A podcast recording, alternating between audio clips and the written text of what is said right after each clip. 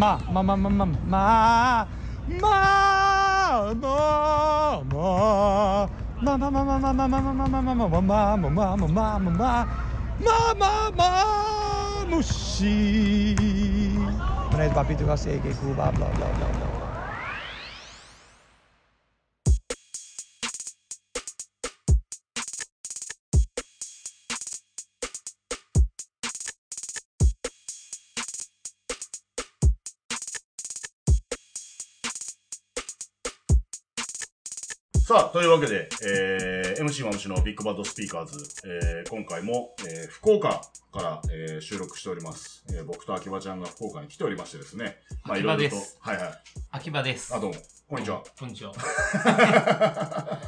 まあまあ、いろいろとね、こう、あの、仕事をやり遂げ、うん。で、こっから、俺らのフリータイムだと、もう、プシュッとか開けてますけど、もう、もう、ワイワイ飲みながら、やってます。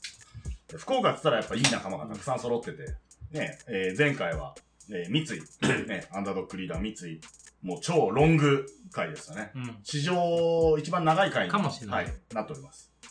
次は、福岡と言ったら、この男ですよ。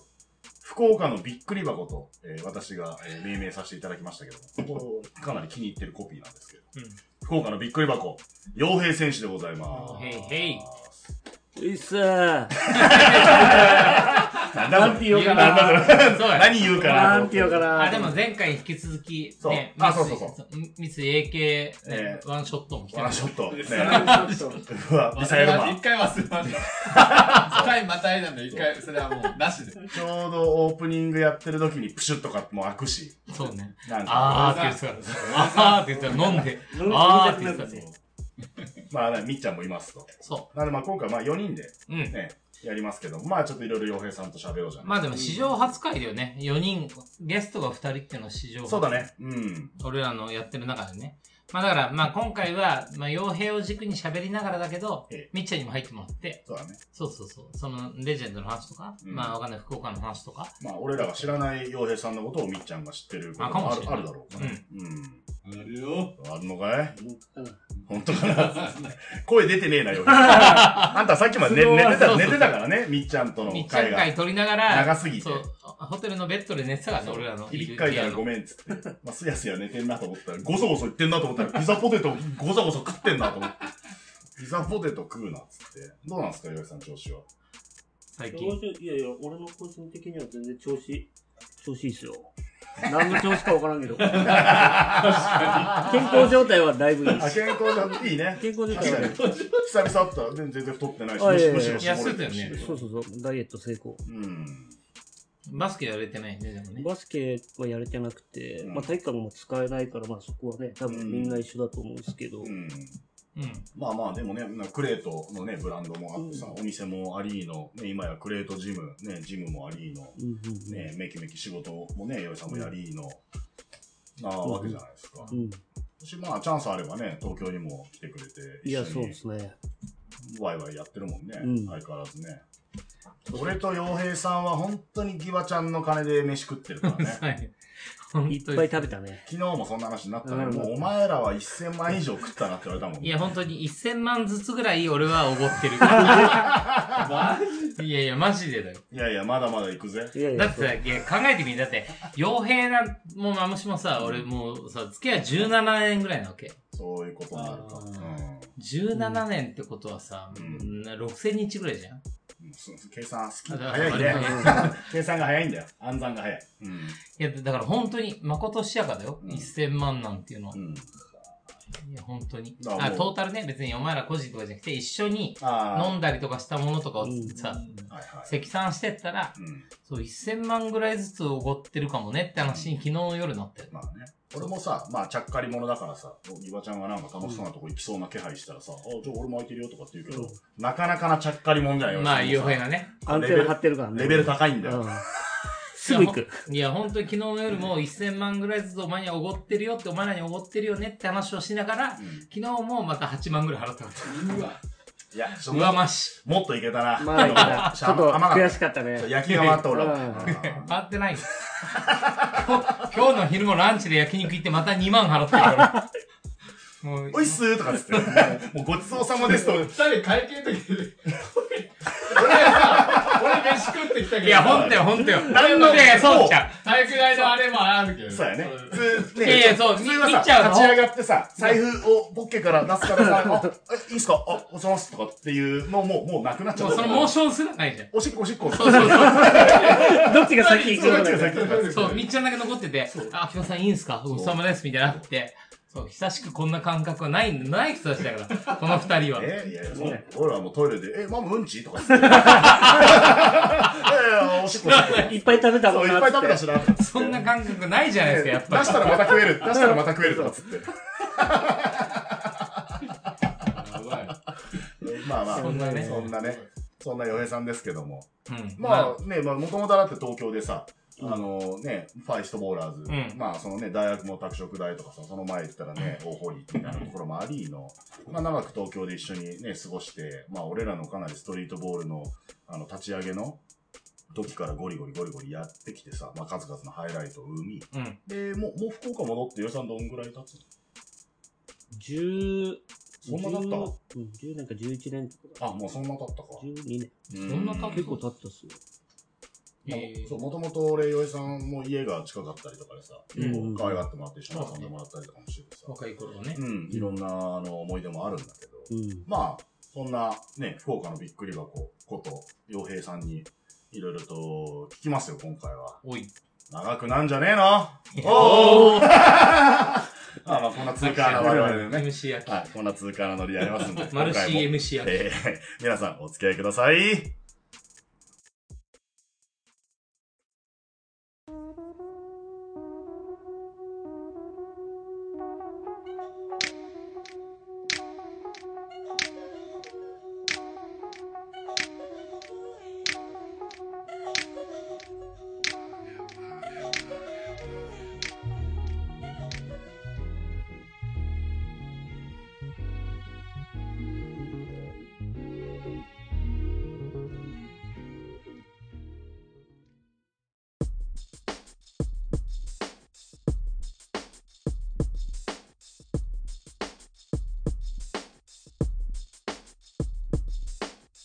というわけで、えー今回も、えー MC マムシのビッグバッドスピーカーズ、ね、MC マムシと、えー、秋葉ちゃん、えー、直焼秋葉、秋葉ちゃんと、まあゲストで、えー、洋平さん、まあプラス前回のゲストのみっちゃんも引き続き来てくれて、まあ4人で撮りますって話なんだけど、どんな感じ？洋平さんの一回生い立ちとかを聞いてみる？あ、そうじゃん。そうね。福岡出身。福岡県出身、うわぁ。市内。しない。俺あんまよくわかんないけど、大事大事な、大事な話なんだ。しあない。れよね、あのー、しないだと。そう、みっちゃんもさ、そうだし、洋平もそうだけどさ、あんたたちってさ、やっぱりさ、顔が濃いじゃないですか。なんかそうね、男前ですかね男前でも、純粋なさ、もうゴリゴリで。日本人じゃん？別にさ、ハーフとかさ、クォーターとかじゃないのに、そうね。そう、なぜか二人とも顔が濃い。うん。で福岡ってさ、不思議なのはさうん、二手に分かれるんだよね。顔が濃いか、えなんかス、スーパー薄いか。ああ、なるほ鼻が、鼻がでかいから。これ大気やろ。入ってる。ど。顔がでかいから、ね修士だっつって。そう。え、だけど、多分、多分、修士とか、変なのばっかだ。ね、英二とかさ、公平とかさ。なんか薄いじゃん。どちらかというとアジアっぽい顔してて。でも一方でさ、三井とかさ、洋平とかさ、もう本当にヨーロッパっぽい顔じゃん。うん。作りが。うん二極化すんなと思って。なるほど花町とかも、だから、あの、エイジたち側に残念ながらいるしうんそうね、残念ながら残。念ながらって言っちゃっ残念ながら。ないけど。そう。でもなんなん、濃い選手、濃いやつ多いよね、選手とかでも。うんその他のさ、福岡が輩出した中でもさうん、濃い顔の人多いでしょ。た。うん。なんか鼻が高いとかさマニーだってそうじゃん。何？うん。まあ、マニーは入ってんのか。まあそうまあマニアマニアまあ、マニア、まあ、ミックス。そうだマニアハーフ。うんああ、ミックスだね。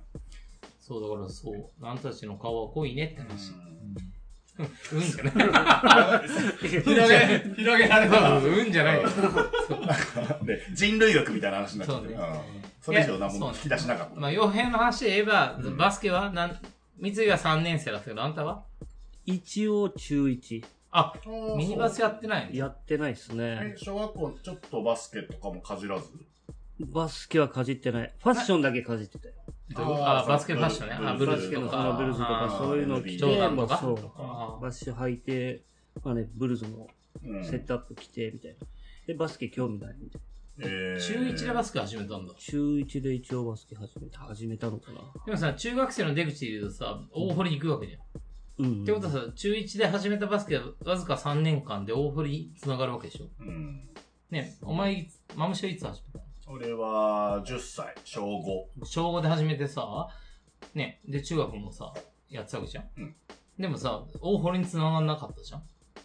おっと、な、そう、何そのい言い方。やいやいやいやそうじゃないけど、じゃあお前を否定したいんじゃなくて、そう、中1で始めて、いや、すごいそう。そう、中3でさ、大堀から声がかかるっていうのはなかなかだなと思って、うんまず1個。そうだね。そう。どうやって、何？中、中学3年間はどういう、まあまあ、中学校、まあ、まあ、始めたっていうか、その、一応バスケ部には入ったけど、まあまあ、こういう性格寂しがり屋でもあるから、まあ、バスケしたくないけど、友達がみんなバスケ部に入るってなったら、うん。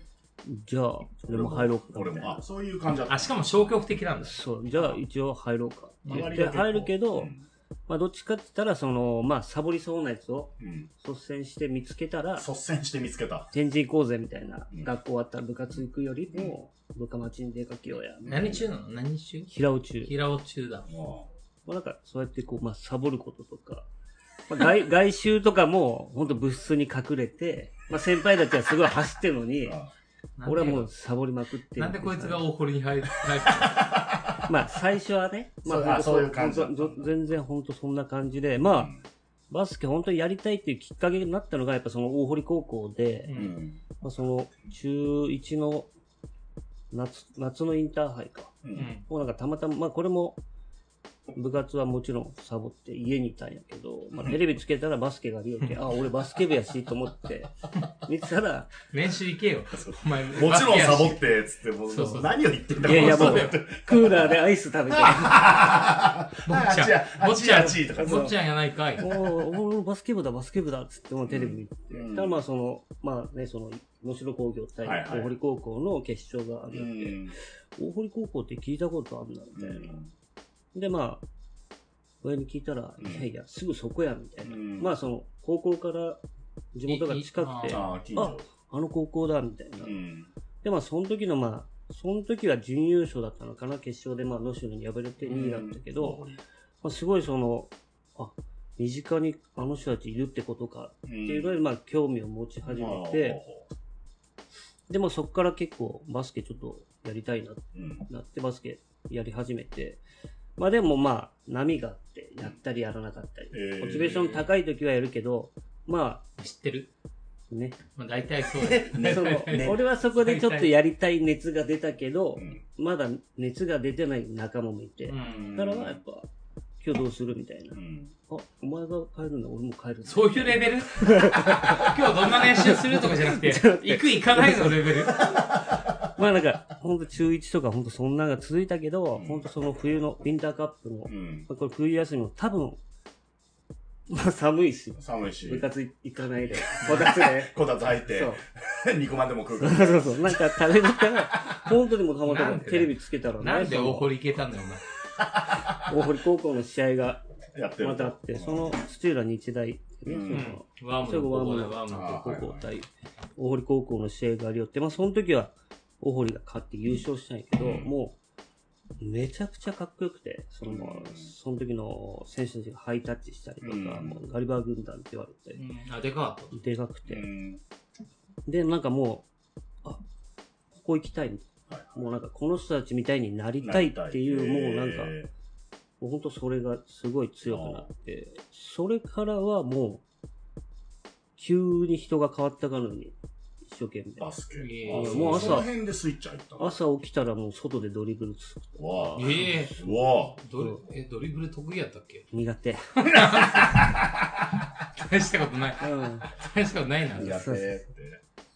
え、で、で中2、中3になって、大堀に行けることになったでしょ？で、まあまあ、家も近かったんで、まあ見学とか行かしてもらったりとかしたら、やっぱその時のね、選手たちがいたりとかして、うんまあ可愛がってくれるじゃないですか、うんそのね。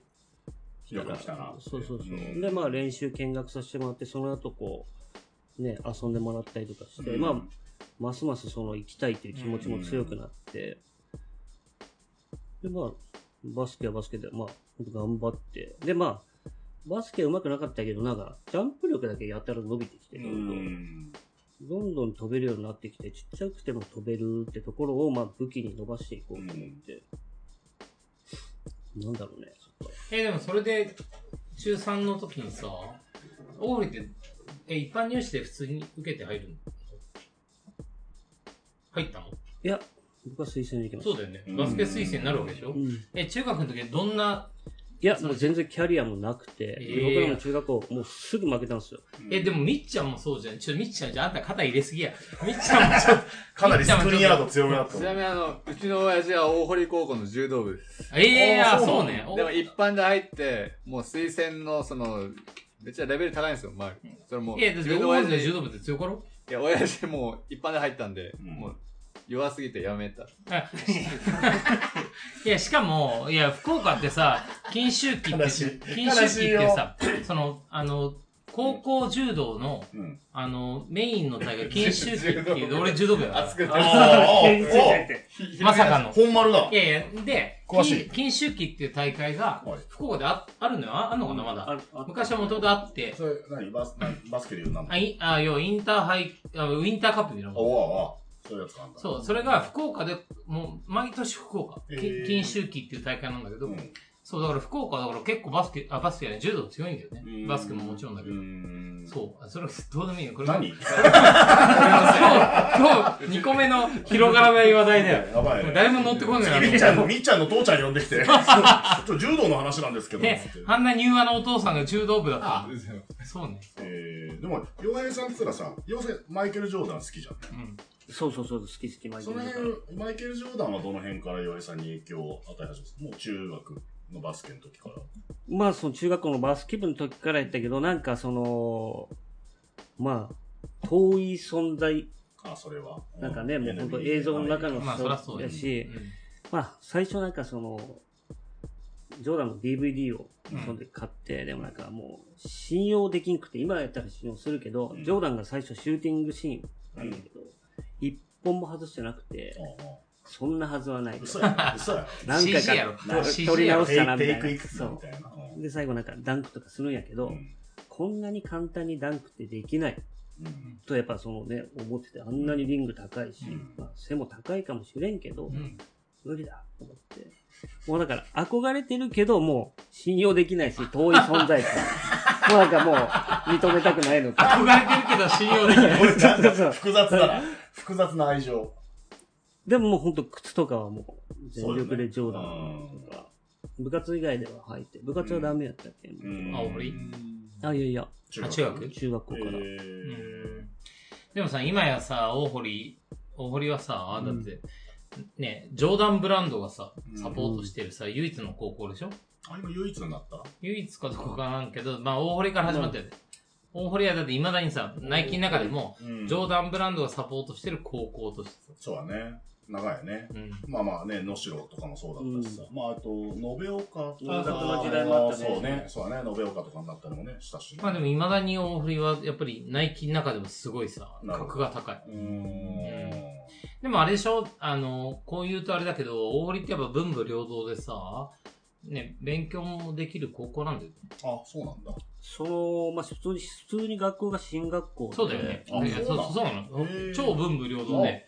本当に、福岡第一とは大きな、もうえらい違いで。わ大丈夫ブンブンブンブンブンブンブンブンブンブンブンブンブンブンどっか行って、どっか行っちゃった、あの人。あの人どっか行っちゃった。うーんプーウインカー出てますよまた小山のドライビングスクールの話が、あそこ出てきた。ね、前回に続いて出そ出てきましたけど。起きてたわ。うん。いやいや、でも本当に、第一は本当に悪い高校、うん悪いっていうかさ、うん。まあ、やんちゃな高校で、はいはいはい。で、大堀はやっぱり、そう、あ進学校だから、もともと進学校で頭もいい上に、スポーツも、そう、強いって、本当文武両道。ただね、僕らの頃はね、スポーツ、う。ん 文武言うブンなよ。ブン、僕の人、ブンブンブンブンちょっとなんか言ってましたけど。僕らの頃はね、すあの、何やって、スポーツクラス、うんスポクラみたいなのがあって、わ運動部はそこにああ、みんそうなんだな入ってっ。ていう時代が。かっこいい。なるほどね。うんだだって別に、ほん普通に県外進学率が高いんだよね。普通に大学とかあなるほど。いい大学。そう慶とかも行ったりとかするような高校でありながらえ、かつ、スポーツまあ、全スポがうんスポクラ。洋平さんもスポクラ。スポクラ。かわあ、どう見てもスポークラでしょ。かっこいい。っこいいのがどうかもう動物園みたいな。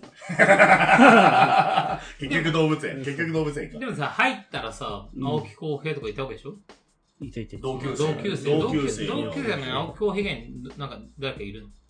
まあ、そのもう一人、その、長岡、うんまあ、青木浩平と同級の、岡中その長岡中のやつとかもいて、うんまあなんか他は関東とかだったんで見たこととかはなかったけど、うんまあでも俺らの年は多分本当に、言っていいか外れの年ぐらいあ集まらなかったし、サイズもないんだもんね。サイズもなくて、うんまあ大きい子入ったけど、まあそれもやっぱもうすぐやめて、あなんかまあ結構、うん上下とかもやっぱ厳しい時代でみんなやっぱ、なるほどね。つら、辛うんくてやめちゃう。やっぱ地方から来てる連中はやっぱり寮でもやっぱ先輩とのね、上下もあったりとなるほどかして。。まあ、前回のね、うんみっちゃんの日体日体よろしくね寮みたいな話もそうだし。やっぱこうね、高校1年生でやっぱ親元離れて出てきた子にはやっぱきつくて。まあ、結構タフだね。それ、うんそうか。大堀はそうか全国か全国から来るのか。全国から来るので。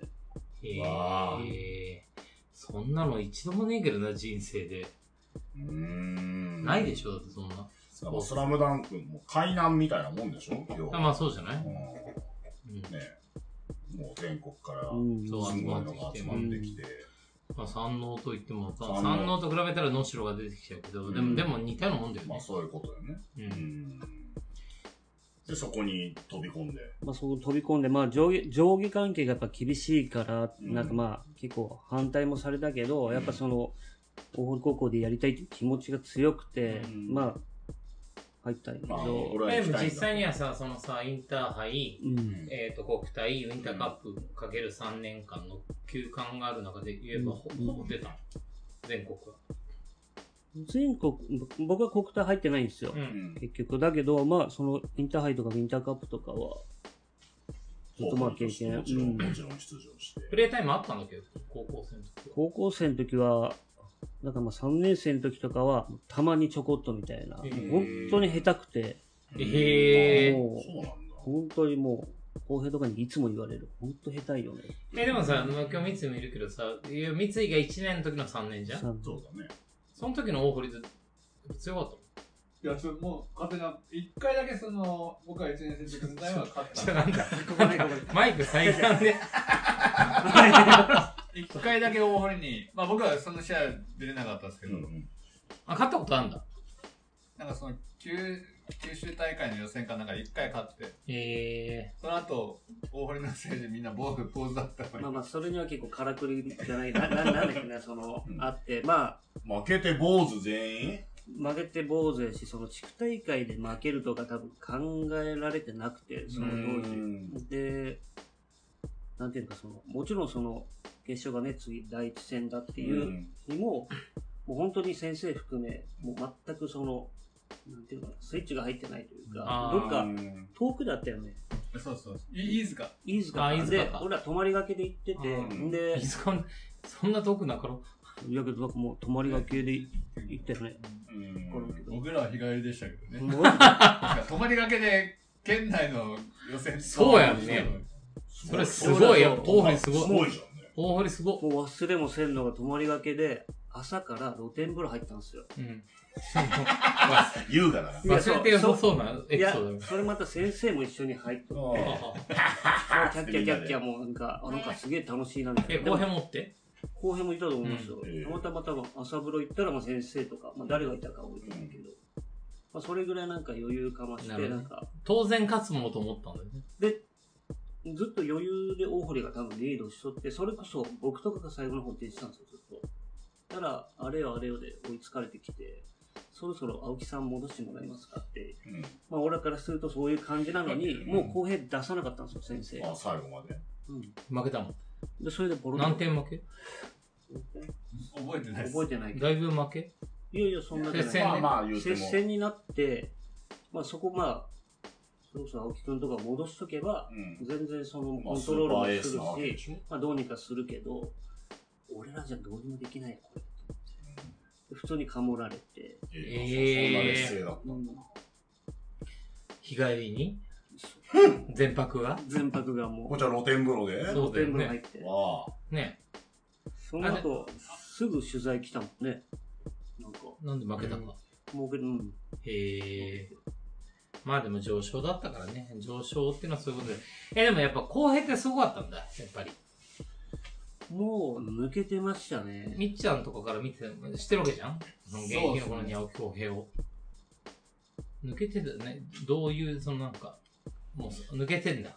もう抜けてましたね。へーそれだけなんかもう別格というかう、ん。だからもう、なんかあったらあいつに渡しとけば、どうにかしてくれるっていう。そう、あ、そう、そもうういうレベル。そこがダメならもうダメだなっていう。沢北じゃん。全国レベル的な中学の時もさ、あの、長岡ね。浩平さん長岡で、田臥君大道大道ね、うん横浜のね。確か全中ベスト法掛けぐらい4ででやってるのかな？大掛けか、ベスト8とかでやってるのかな？じゃあ。うん。そんぐらいで対戦してさ、うん。まあ、あの世代、うん。要は80年まあ、五十嵐圭とかいるせいでしょ？そうの、もう、トッププレイヤーの一人よ。うん青木浩平って。ううん。青木浩平さん。あ そうね。いや、今のは慶州楽のね、言い方だからね。そうそう。まあ本当でも、危ない危ない。危ない危ない危ない。まあ、公平は本当月罰とかでも中学生の時から、ねもう中学生の見本みたいな感じでシュート振動が乗ってるような選手で、え、特集されてこれ何がすごかったの公平は？まあでもやっぱ得点力がやっぱもう違ったんじゃないですかね。あもうあ。じゃあ本当にステファン・カリー的なポイントガードっていうかううんガードだけど、本当ポイントガード。攻撃的だったよ。うん。うん結構点取り組んで、ね、まあでも確かに170センチねた田臥もそうだね。田うん臥優太だってね、そうだね。同じような、こう、スコアラーのガードだよね。うんそうだね。うん。結構昔そう多かったよね、そういう選手。うん。自分で運んで、ゲーム作って、まあ、もう自分で行っちゃうみたいねでも公平別にそんな背も高くないし、な。そう。高くないけどむしろ低いぐらいうんだし、うん。中学生の時だけででかかったことないじゃん。あの、ずっと そんなことない。人間だから。ことは誰もないんだよ。その時だけってないうんないから、うんまあずっとああいう感じなんだな。もうず抜けた天才だったと思いますよ。うんすごいねえ俺はなんか割とさ、なんかバスケの入り口がファーイーストで、うん。最初っから公平にあったから、ーうんその公平とかのバスケが上手いなとも思ったけど、うん思うけど、なんか水準になっちゃってる。やっぱそうなんだね。すごいねまあ、前ほら、ミコさんもさ、ファーイースト結成の時の話で言ったらさ、あの青木浩平がやんのかみたいな。あ、そうね。その、まあ、クリスさんも同じだしねそう。ね、AJ はアメリカから帰ってきていろいろ持ち込んできた。青木浩平がマジでストリートやんだったら、あるかもっつって、うんやったっていう話はあったじゃん。まあやっぱ、それはなんか俺も思ったよ。なんだろう、その、いある種ちょっと違和感ぐぐらいうん。思ったというか。ああ、なるほどね。ファーイーストをやってる時にね。うん。だって、まあ後にさ、浩平さんは専修大、うん。ね、洋平さんは拓殖大うんに行ってさ、まあ浩平さんほら、インカレ MVP プレイヤーで唯一そのままストレートでプロに行かなかったっていうね、話もあるわけじゃん。うん。まあ、みたいな。のもあるし、うん。そっか、洋平さんそこから大堀から大の拓殖大。え、で、大堀、大堀だから、休館の時はもうほぼ全国大会には出ていて、全国大会には出てるけど、優勝は優勝あ、田臥か田臥休館の時か。全部の城。もう本当なるほどな青春のすべては山王工業だよ。本当に。まさ確かに。今もそんな工業来てる。おうおう 山王工業今来てんだ。三能 T だから俺。あ、そうなんですね。そうそう。そうなの？そうそう。いいっすね。うんあんまり言えん、お前持ってんだろ。言えないけど、三能 T を着てんだけど、まあいいや。で、まあいに行くわけじゃん。うん。それはね、す推薦なの？三井と一緒。僕もこれ推薦で、僕またこれ、だって、そんなにさ、うん。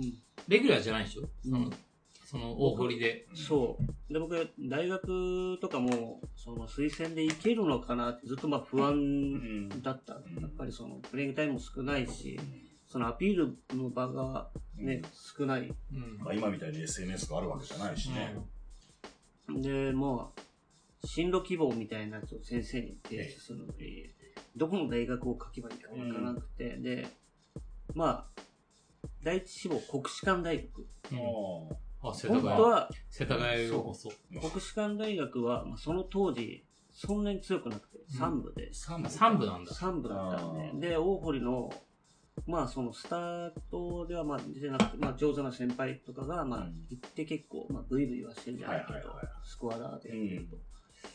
だったら、俺もそこ行きたいな。ここなら行けるんじゃない？ルートもあるし、うんで、その、大堀の田中先生がうね、ん。おこ国士舘大学の卒業生だった。ああ、そうなんだ。ええ、そうなんだ。だから、まあ、ねじ込んでくれないかな、みたいなうん気持ちも期待もね、まあまああったねねそう。で、国士舘大って最初書いたら、うん先生から一発目で、うんお前は国士舘に行けんぞ。え、田中先生が？ななんで？まあ、なんか性格上、おお前は向いてないみたいな。ああ。国士舘はそんなんじゃないぞ国士舘ってどういう感じのノリなの？結構ゴリゴリな感じ？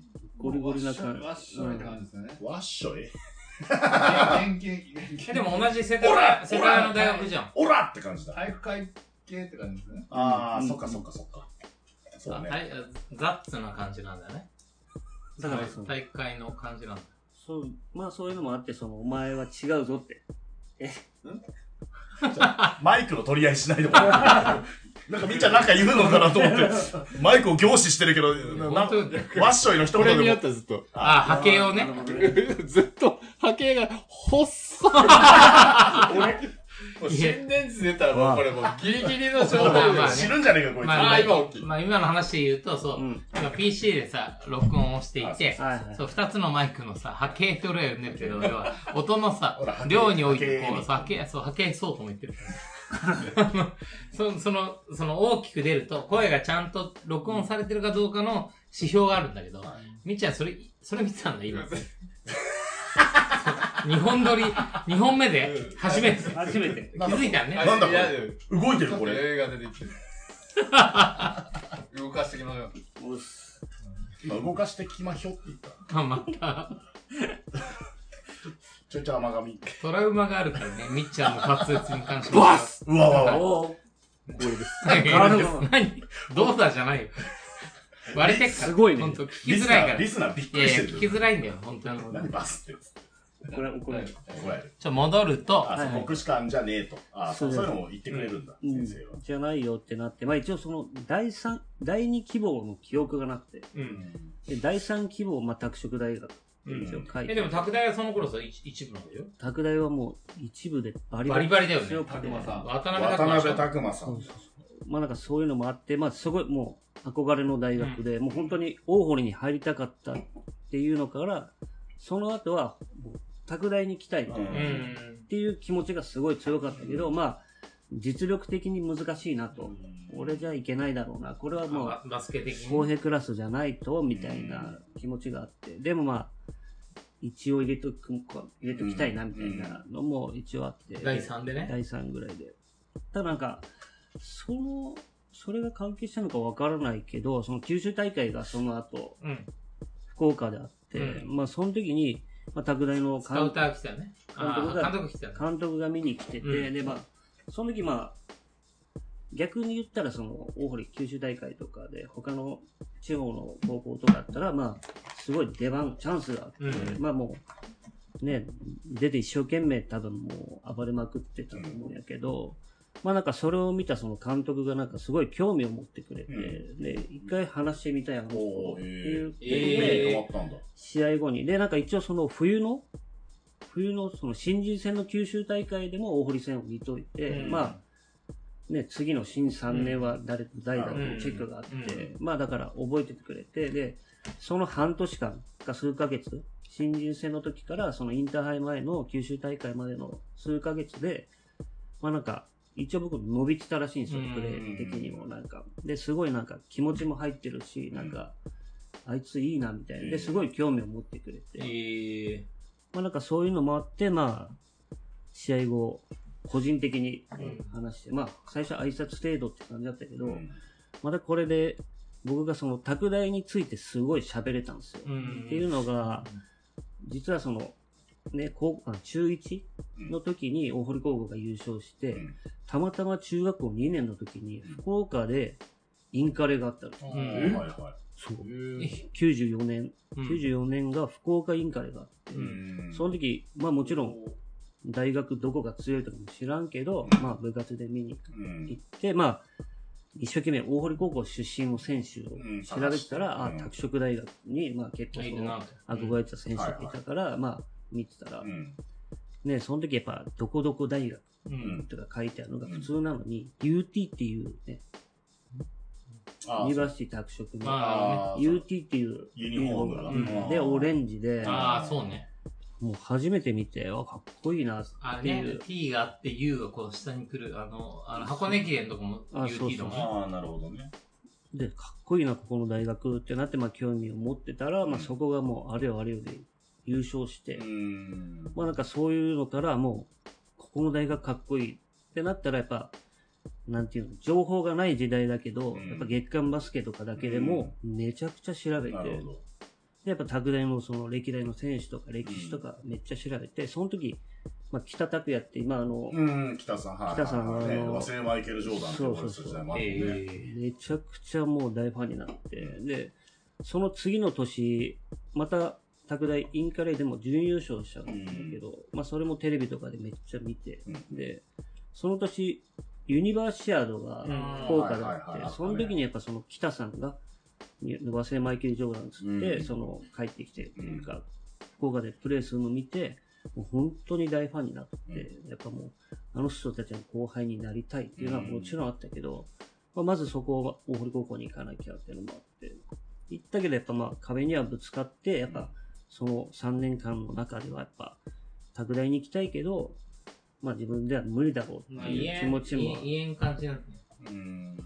あった時に、まあそういうね、監督からのチャンスが転がってきて、うんまあただ声かけられただけで話したいだけやったけど、うん多分すごい拓大に対しての思いが強すぎて、えああ、いいね、いいね。そこ、そ情の、熱だね。その数年間、俺が知ってからの数年間の、もうその控えの選手とか、いろんな大会とか、まあこういうことをやってるとかっていうのをめちゃくちゃ喋れて。うーん。ってなったらやっぱ監督も、ー感情移入してそんなに、最近でこそ喋れるようになったけど、ね、そんな喋れるようなキャラクターでもないのうにね。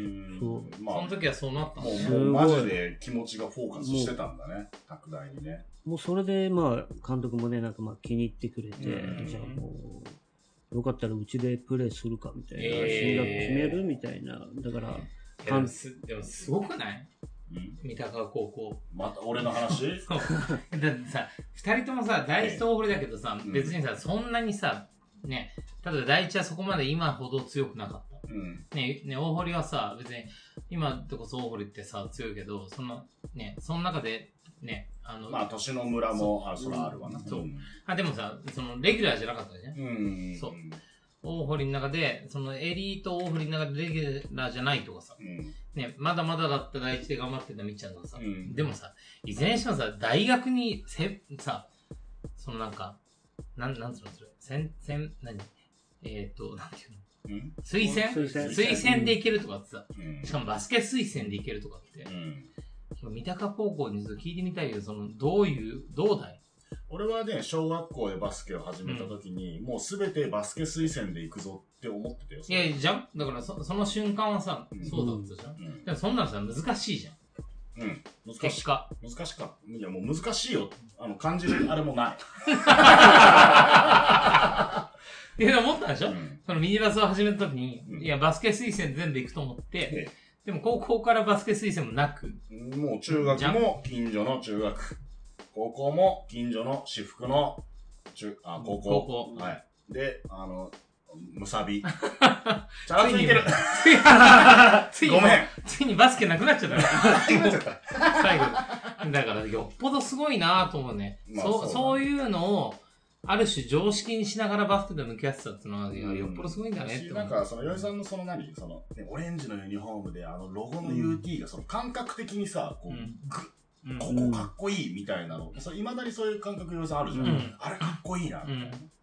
うんそういうので、こう、なんか、突き進んでいける邁進力がやっぱ、すごいなって思うよね。うん。なんか、まあその監督にその時に言われた言葉が、もうなんかずっと、未だにまあ親とかと話しても言われるけど、うんそのまあ、親はね、うんその別の大学に行かしたかった。だから、そのまあ、あ後から聞いた話だけど、まあいろいろその、監督とかにう、ん。その、相談まあいして、ろいろね。こういうとこ行けませんか？と。っていう話とかも進めてたけど、もう今日その日に、拓大決まったんですよ。ええ大体普通そそんなことあるの？っから、俺らもう一般受験だからもう、あんたたち受験とかし知らんやろ。高3で勉強を一生懸命頑張る感覚を知らんやろ。今、だから痛い目見てます。勉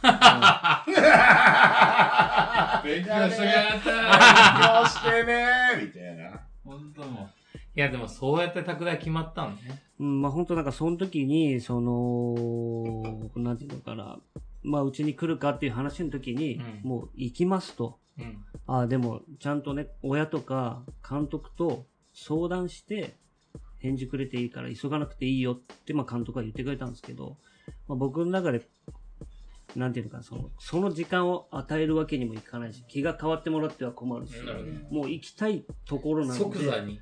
いやいやもう行きますと。うん。で、その、いや、親とかに相談しないでいいのかって聞かれたときに、自分の人生なんで自分で決めさせてくださいってそう言ったかっこいい。おそんなこと言う,、え言う人だったの？多分相当行きたかったんでしょうね。もう、今、今だみたいな。いいね。なんかその、やっぱそのピュアな邁進力やっぱ強いね、ヨイさんね。で、まあ入るわけじゃん拓大に。うん。で、まあ拓大に入った、まあでもそ、そこまでして入った拓大はさ、うん。そんなに思うようにさ、うん。なんかね、渡辺拓馬が2個上、3個上か。たくまさんが2つ上で、二つ上かそう。3年1年。3年3年生、たくまさん1年生、ヨイさん。で、渡辺拓馬がさ、やっぱ制すわけじゃん。うんもう世代を。圧倒的なカリスマでしたね。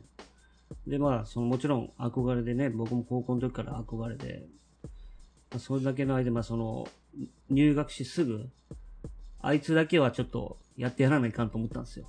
噛みついてやろうと。あ、拓馬。たくまさんに対して、拓そう。もう、叶わ、叶う相手じゃないのはもう100も承知やけど、まあ、ね、それでももう3年間頑張ってきたし、でもちょっと異常だよね、やっぱりなんか、レジェンドボーラーになる人たちのそのなんか感覚とかって。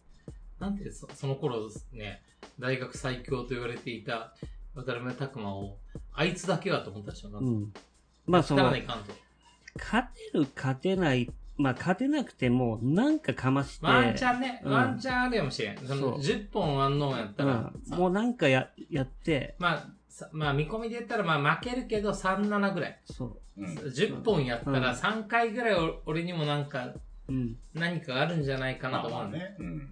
で、まあ15点マッチのね、うんワンワンをやってもらったんやけど、もう何もできなくて、うん。もう結果その15対0で負けて、もう本当もう何もさせてもらえないし、もう止めようがない。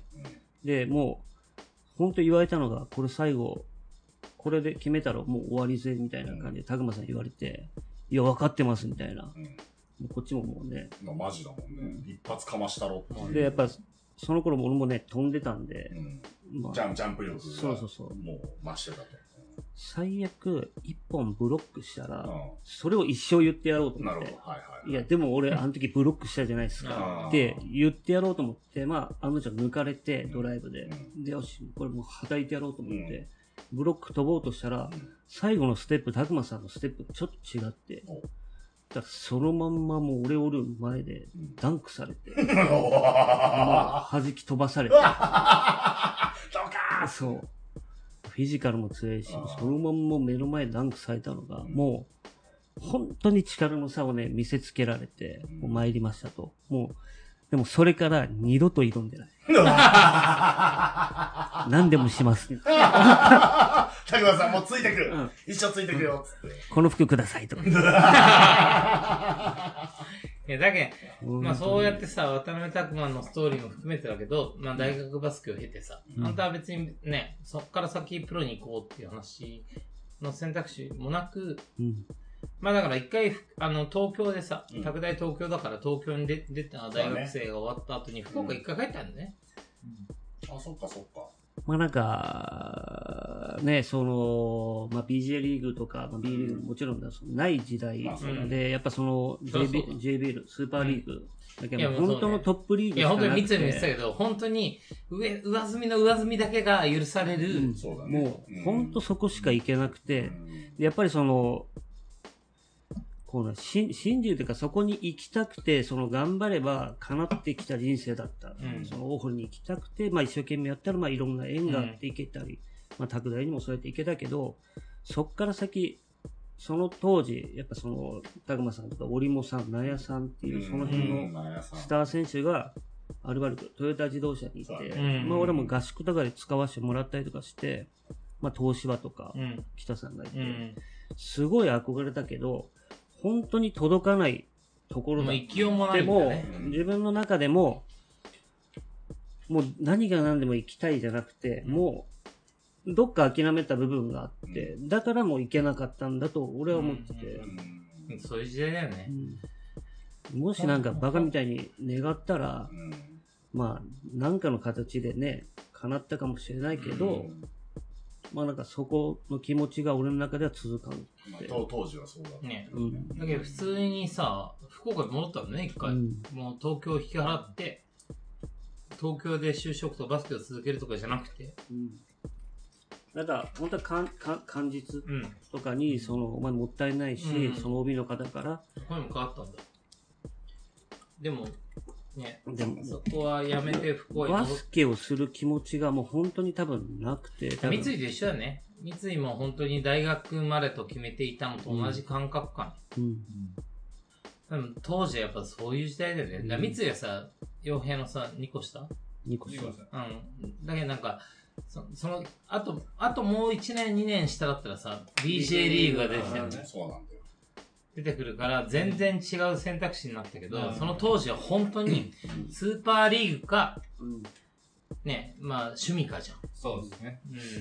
まあ、っていう実業団の。そう。まあ、時代があるけど、そう。そういう時代だったんだなと思って。なった時に、まあ卒業後、その社会人とか、まあうん感じもそうだろうけど、週1とか2のバスケうん。をなんか続けるっていうのが、できないと思って。うん。もうどっぷりやっぱバスケにはまって、その、うん。毎日バスケするのが当たり前ぐらいの気持ちでやってきたバスケをもうできないんだったら、他のことを見つけたいなと。だからそういう人多いよね。うん。だから趣味に落とせないってさ、うん。向き合いすぎて、そのバスケに対して好きすぎるから離れちゃう。まあ、半端はダメだってそうそうな気持ちが働くそう、だのね。からちょっと好きとか無理じゃんみたいな感じになっちゃうの。んなるほどで、洋平そうやって見つけようと思ったのはな、なんだ？そのなんか福岡にか、バスケからは離れるつもりで帰った？バスケから離れようと思ってもう一回地元帰って、うん。まあ結局その何も見つけられず、うん。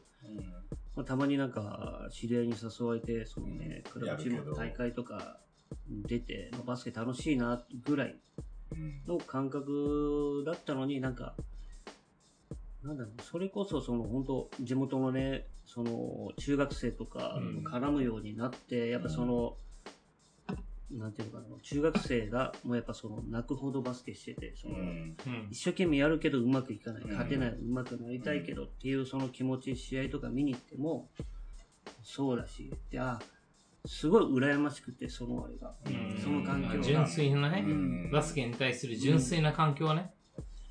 わまた、まあ俺はもう、俺も同じことをやってきたけど、うんもう味わえないんだななるほど。もう俺の人生にはそれは来ないんだと思う。うんちょっと寂しいね、それはね。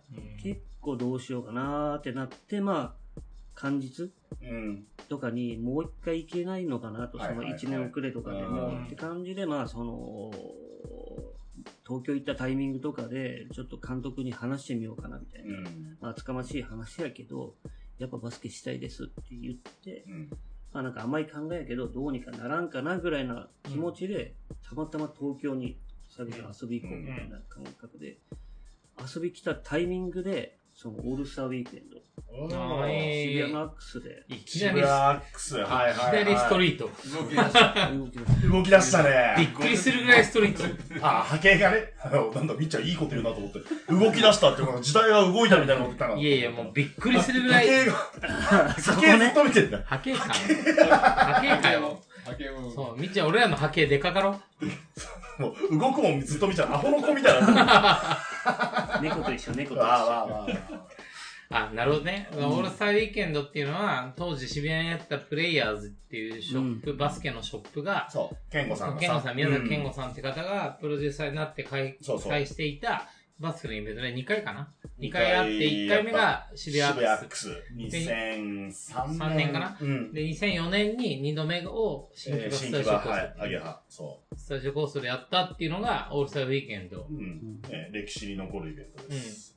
まあだし、実際マムシモンさんは2回目のね、アゲハの時2004年の。ワンオンワンバトルにさエントリーして、そう。で準優勝するんだけど、決勝で、その岩佐淳ね、当時そうねファイストバラズの先輩の。岩佐淳に、まあ割とチンチンにされて、うん。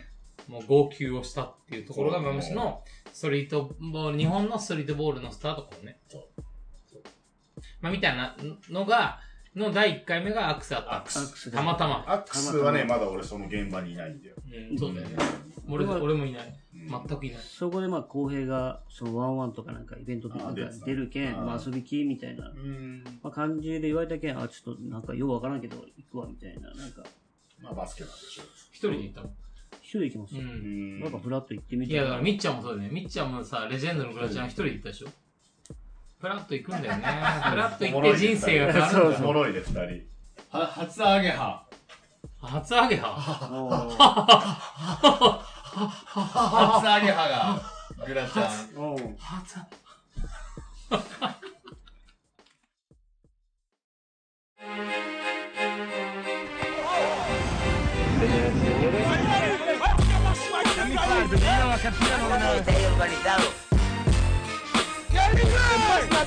じ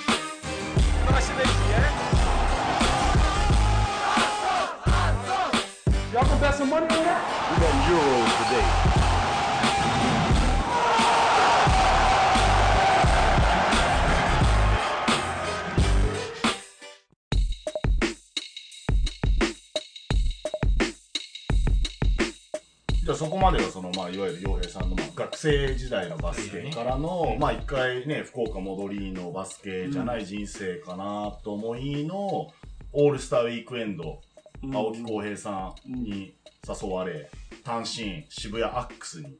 それは東京に遊びに来た？遊びに来て、まあそのさっきも言ったけど、そのまあ、監督に会ってみようかなっていう。感じとかね。うんああ、そっかそっか、そういうミッションも。もうだからバスケがしたくて、なんか相談しに東京に来たというか、うん。まあ遊びにやけど、うんうん。まあそのタイミングでそのオールスターウィークエンド見に行ったら、うん。まあ、やっぱ食らう、その、えバスケまでしかやってない、ね、人がやっぱこうクラブでさ、音楽かかってみたいな。そうね。うんうん。で、ー。みっちゃんと一緒やねうん。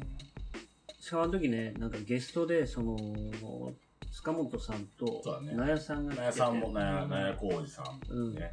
で、その、見に行っただけなのに、お、納屋さんに、何やってんだみたいな。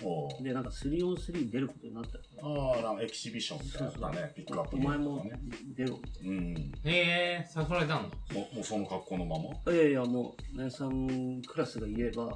みんな、はい。アンドワンもナイキも全部終わった。はっつえ。いきなり行ってこんなもらえるもの？ういいっすよみたいな。え、あ、じゃあバスケやりますか？うんやりますやりますみたいな。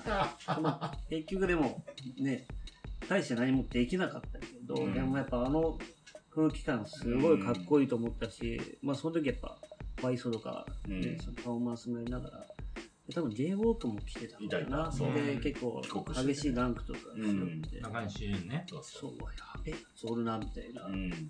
で、まあ、ちょっとね、やりたいな、ここ、こういうのみたいな。んでもああいうこう、フリースタイルとかはしきらんし、んそのどうしたらいいっちゃろう。ドリブルとかね、そのあんだけついてきたけど、うまくならなかった。うんって時に、まだお前ダンクできる？って聞かれて、多分公平かな、うんいやいや、なんか別にできるよ、みたいな。うん。てうん。まあまあ。まあそ、まあその気持ちで、じゃあダンクできるなら、いいやん、やろうぜ。だから何もわからない状態。しかもまあ、公平もさ、その説明ベタやうん、そんな皆までは言わんと。そう。で、あ、ようわからんけど、やるやる、みたいな。うん。じゃあもう東京出てくる。おお一年発起。そうなればもう段ボール一箱かと思って。ダンボール一箱だけ？うん、一一箱だけ。もない。ミニマリスト。部屋もなく。わあ。段。ボール一箱で本当に大学の同期の部屋に、もうそれこそ安西、ああ雄三。わあら、まあ。部屋とかまあ今やもう、ブレックスの。ブレックスのヘッドコーチヘッドコーチ。もうあいつの部屋とかに、ちょっと貸してみて。うん突撃してって。あいつ感じとかだけ多分仕事とか行ったりとかするとかいたら、しめしめみたいな。いはいはい。で、東京出てきて、東京出てきてまあやりたいことを見つけたってこと、うん。これだって。でもなんかその、見つけたけど、見つけたタイミングがなんか悪かったのか、なんかトライアウトとかがワイスあって、そあの当あ、そね。時で。それまでの期間がちょっとあるみたいな。うんうんうん。ああ、なるほど。そう何しようこうみたいな。でもなんか練習には来いよって言われるけど、メンバーとしては認めてもらえんし、練習だけさせられ。で、なんかその時ももう一個衝撃受けたのが、うんまあ、それから浩平がなんかバスケしようぜって言われて、うん。まあその代々木公園、うん。ね、今の代々木と違ってね、まだあの、リングあリングだけで立ってるだけ。あっても下ガタガタというか、なんかね、おどんみたいな。ブロックみたいな。のがあって、うん。ああいうところで、確かクリスとうん。浩平と3人でシューティングみたいなのして、もう捻挫し放題みたいな。まあ、床がね、ががし放題。ね。全くありがたくねえけそう、ど、もう、そんな。えーみたいな、ね、その、まあ、言っても、ね、大学一部でうん。やった環境やったし、まあ、浩平はインカレ MVP やし、うんまあ、クリスもね、あ大枠よ学やけ、うんまあ、みんな一部一部でいい環境で、やってたよね。ちょっと前までやっとったのに、こんな外のガタガタのところで俺らバスケせないかんか。ここかよって。そう、俺違ったかなみたいな。早めにね早めに思ってたのに違うな。早めの後悔が。そう全然なんかそういうクラブみたいなところでのイベントはないし。なるほどね。あまあね、フリースタイルあるけどさ。うんそうだよね。。うん。そんな大会もないし、しさ。もう、でなんか練習だけ行け。そうね。でも高円寺ね。そう、メンバーでもないし、ないけど、なんか、なんか変な微妙な立ち位置のはいはいはい期間が続いて。うん。まあでも、まあでもそれでもやっぱファイスでやりたいっていう気持ちがあったけん。うん。あとなんか、何があったっけなって多分ね、俺、その直後に、あの、ファイストのトライアウトを受けてるのよ、うんで、まあ俺、タナがさ、大学の同期でさ、うん仲良くて、うんタナから逐一話聞いてて、そしたら、いや、マムシーっつって、あの、洋平さんって福岡、同じ福岡の拓大だった人が来て、身長170、ね、ちょっとぐらい、そう、ちょっとぐらいなんだけど、いきなりみんなの前で、一人アリウープとか、バンバンダンクし始めて、すげえ棚町が興奮して、俺に話してくれてたの。えっつって。でもさ、その時さ、ファイストウェブあったじゃん。うんまだ最初のウェブ。うん。全然なんかメンバー紹介うんほんとちょっとしか載ってうんないから。でも見てもさ、まだでその,、うんその人乗ってねえなってそう思って。で、トライアウト行った時はもう洋平さんは正メンバー。俺もね、多分同じトライアウトを受けるために練習参加しとったんやけど、うんうん最終的にトライアウトはもういいと。いいってあ予見で言ううんじゃあもう早めに入れとってよ。なんだ、なんだったんだ、ここの悶々とした時間はね。危うく帰るとこだったんだよ。もうちょい長かったら帰ってくる。そう。で、俺は練習生になって、で、俺、その時そう、吉祥寺とかあっちの方住んでて、りょうへいさんも吉祥吉祥寺寺にその時に住んでたのよ。それもさ、ちょいちょいこの番組に登場する優勝ってさ、あー今、ボーラホリはいックでね、あの、勤めてアウるトナンバーね。俺の地元の後輩が、あの、の親戚がやってる、えっと、お家アパートメントに洋平さんが住んでるみたいえな、なんか不思議な縁もあってで、ね、よく、その、東高円寺っていうところのね、体育館を借りて、うん。ファイスター練習やったね。毎週木ファミ曜日リーマートでさ、買い物してね、歩いて行ってな。で、もう、ね、殺伐としてるさ、うん。みんな貧しいしさ、結構縦、ごついな、みたいな。うわーみたいな。で、いきなりそこにさ、ジムラッツ T とかも現れてさ、なんかよくわかんない。ちょっと、ちょっと、うわーみたいなさ。もう俺らとか小僧だ、うわーみたいな。もう、もうレフリーやってたらさ、もうひたすらボールぶつけられるしさ、キャキャーならみたいなさ。で、クリスさんは、ああ、あの噂のやつねとかっつって、いや事実だよと俺は思ってんだけど、まあそんなこともありの。でも、洋平さんはほら、まろやかだったからさ、一緒に帰りましょうっつって。うん。うん。いや、今日もきつかったっすねとかっ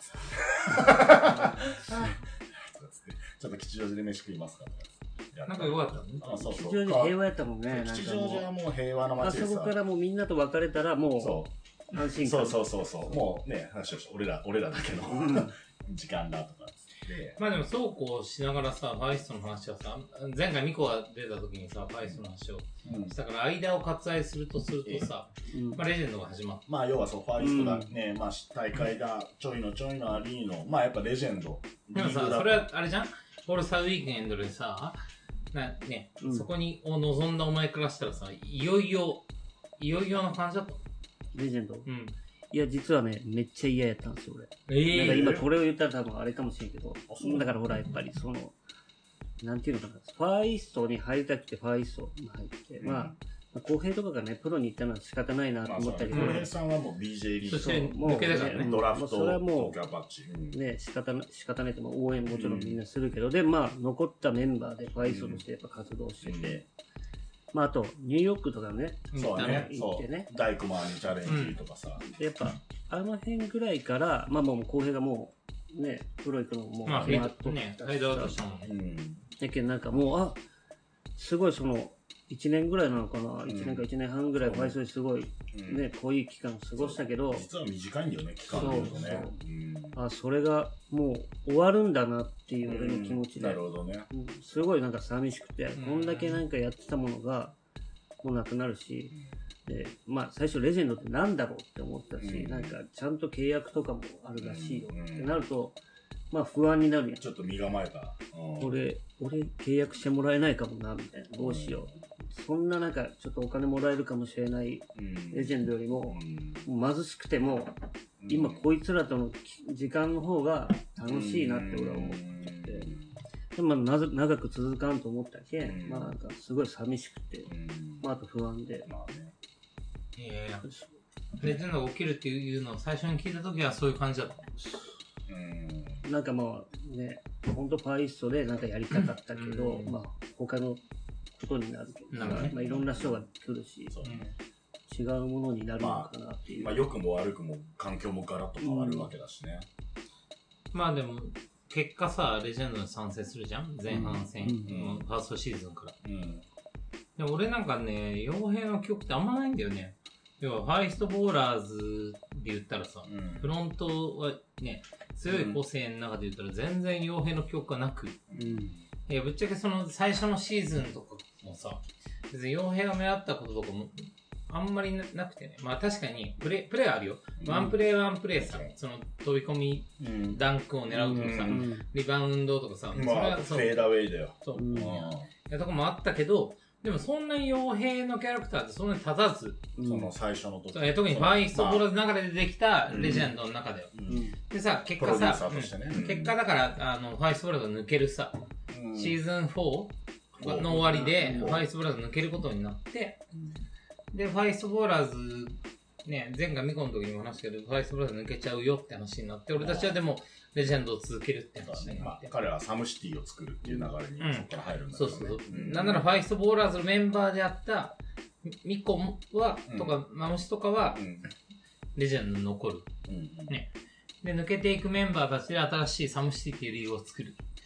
でもね、そこからまあ、公平はもう早々に抜けてたけど、その、クリスとかもまた違う道を歩むみたいな話とかにまあそうね。そう、なっていって、うん。だから実質ファイストボーラーズ買いたいじゃん。うん。でファイストボーラーズっていうものを続けていけなくなって、まあ結果サムシティサイドも、最終的にはさ、その、さファイストボーラーズなくなってさ、うん。エスクダットっていうチームができたりとかするっていう流れも含めてだけど、そう、ファイストボーラーズがこう、ね、あの、み、まあ、解体とは言わないけど乱れていった。まあそのさっきの洋平さんの言葉から言うのはそのあのあの時の濃い2年とかうん。1年半のファイストのあり方ではなくなったわけじゃん。そのうん。現実的に、で浩平さんも BJ リーグでレジェンド始まった。でもサムシティやるぞ。ね脱退する。まあ、さそう、さらにさ、まあさらに、まあ引退してたそう人さらにレジェンド始めて2年ぐらいでさ、抜けることになって、うん。ね、1年半ぐらいか。うん。で、そう。で、しばらく会わなかったのね、俺も、俺らも、傭兵とか、要は Far East Ballers と。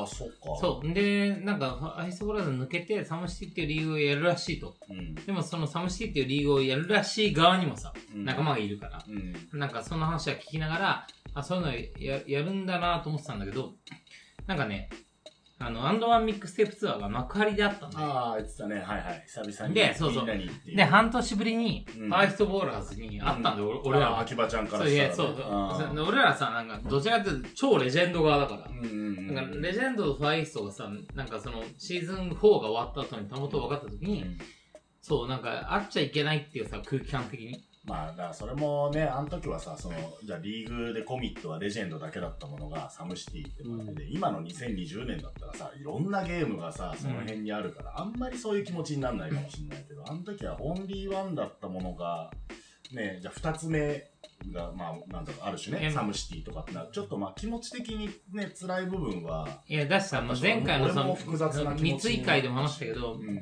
その時もさ、要要は残るのか、うんうん。そのレジェンドに行くか、オアノットだったじゃん。要は、レジェンドをやるんだったら、レジェ、ね、抜けろみたいな。うん。そうそういう時代があったかうん。まあそうだね。ら。で、まあ、まさに YOHEIとかは、その、 FAR EAST BALLERS のメインストリームにいたからさ。うん。で、そう、半年ぶりぐらいにさ、なんああ、か、幕張。そう、幕張で、その AND1 の mixtape tour に行ったら、そう、ファイストに久しぶりにで会ったんだよう。ん。そしたらさ、傭兵がさ、太ってたんだよ。なんだその話。確かに。そう。久しぶりにさ、会ったら傭兵が太ってて、うん太ってるって言ってもさ、別に顔とかじゃないようん。体とかじゃない。うんお腹だけはぽっこり出てて、ビールっ腹みたいな感じになってて、お前なんか、お腹出てないとかっていう話にななったりとかして、だから、そこまでが多分俺なんか、なんか YOHEIの印象ってそんなになかった。要は、どちらかというと FAR EAST BALLERS があってさ、エイジとか、フロントマンたちがいる中の one of them の、その後ろにいるやつみたいな感覚だったのが、そう、その後に、その、レジェンドを選ぶか、ね、あの、要は、その、 FAR EAST BALLERS を選ぶか。まあまあ、その時はもうエグスクワットっていう感っていう話になった時に、うん。まあ、 YOHEIはやっぱりさ、FAR EAST BALLERS に入った理由もさ、うん。まあ、大きい傭兵だったから。うん。公平がいて、公平とバスケをね、また続けるってさ、大学はさ、タック大選手に分かれたけど、それを続けるかみたいな話の中だったから、割と傭兵はもうファイス、F スクワットにいてまでそれをやりたかったわけじゃなかったから、うんそう、レジェンド戻ってきたんだよね。結局、一回離れたけど、そう。そう。であの時ってさ、その、結果はそうで、お俺が知ってるのそう。どういう感じだったの？その、レジェンドを抜けて、結果、要はさ、今までさ、総意じゃん。ファイストボーラーズっていう中での、ごそ。中のう、ん。ワンオブゼムの傭兵がうん、ファイストボーラーズの意思として、レジェンドを抜けるってことがあって、うでも、レジェンドに復帰するって時はさ、うん。初めて傭兵の意思だった。の。うん。いや、それまではその、なんか、チームのワンオブ全部だった傭兵が、初めて傭兵の意思でうん、レジェンドに戻ってくるっていうのが多分、なんか俺は傭兵の人生においては、かなりのかと、なんか転換期だと思っていて、まあ、そうかもしれないね。俺らの目線だとね。そう。うん。だからそのなんか、でも俺は知らないの。その辞めてからうん。戻るまでのうん。傭兵のなんか心の動きみたいなの知らないから、どうだったのかなと思って。まあなんかその、まあ辞める前からやっぱそういう動きとかもやっぱあって、でもなんか、まあ、これもまたこういうまあ性格だからなのか、今のままでいいやんってずっと思ってた。うんうんせっかくレジェンド盛り上がってきたし、うん楽しせっかく楽しいしみたいな。まあなんかそのね、そのレジェンドボーラーとしての活動がすごい好きうんだったけど、やっぱ、ね、新しくサムシティ立ち上げて、次のステップに行くって時に、やっぱ俺はそこ乗り切れんかったというか、でもファイストが行くのに、俺はなんか、いかんみたいなのを言えなかった。うんうんだから自分でなんかそういうことを決めれないようになってて、やっぱだから、もうファイストっていうブランドがないと、もう価値がないんだぐらい。うん。自分の自分のうん。なんかそういうのもあって、まあ、結果その、ずるずると、ね、その、まあ、気持ち半分ぐらいで、そっちの方についていってしま,、まあ、しまってなのか、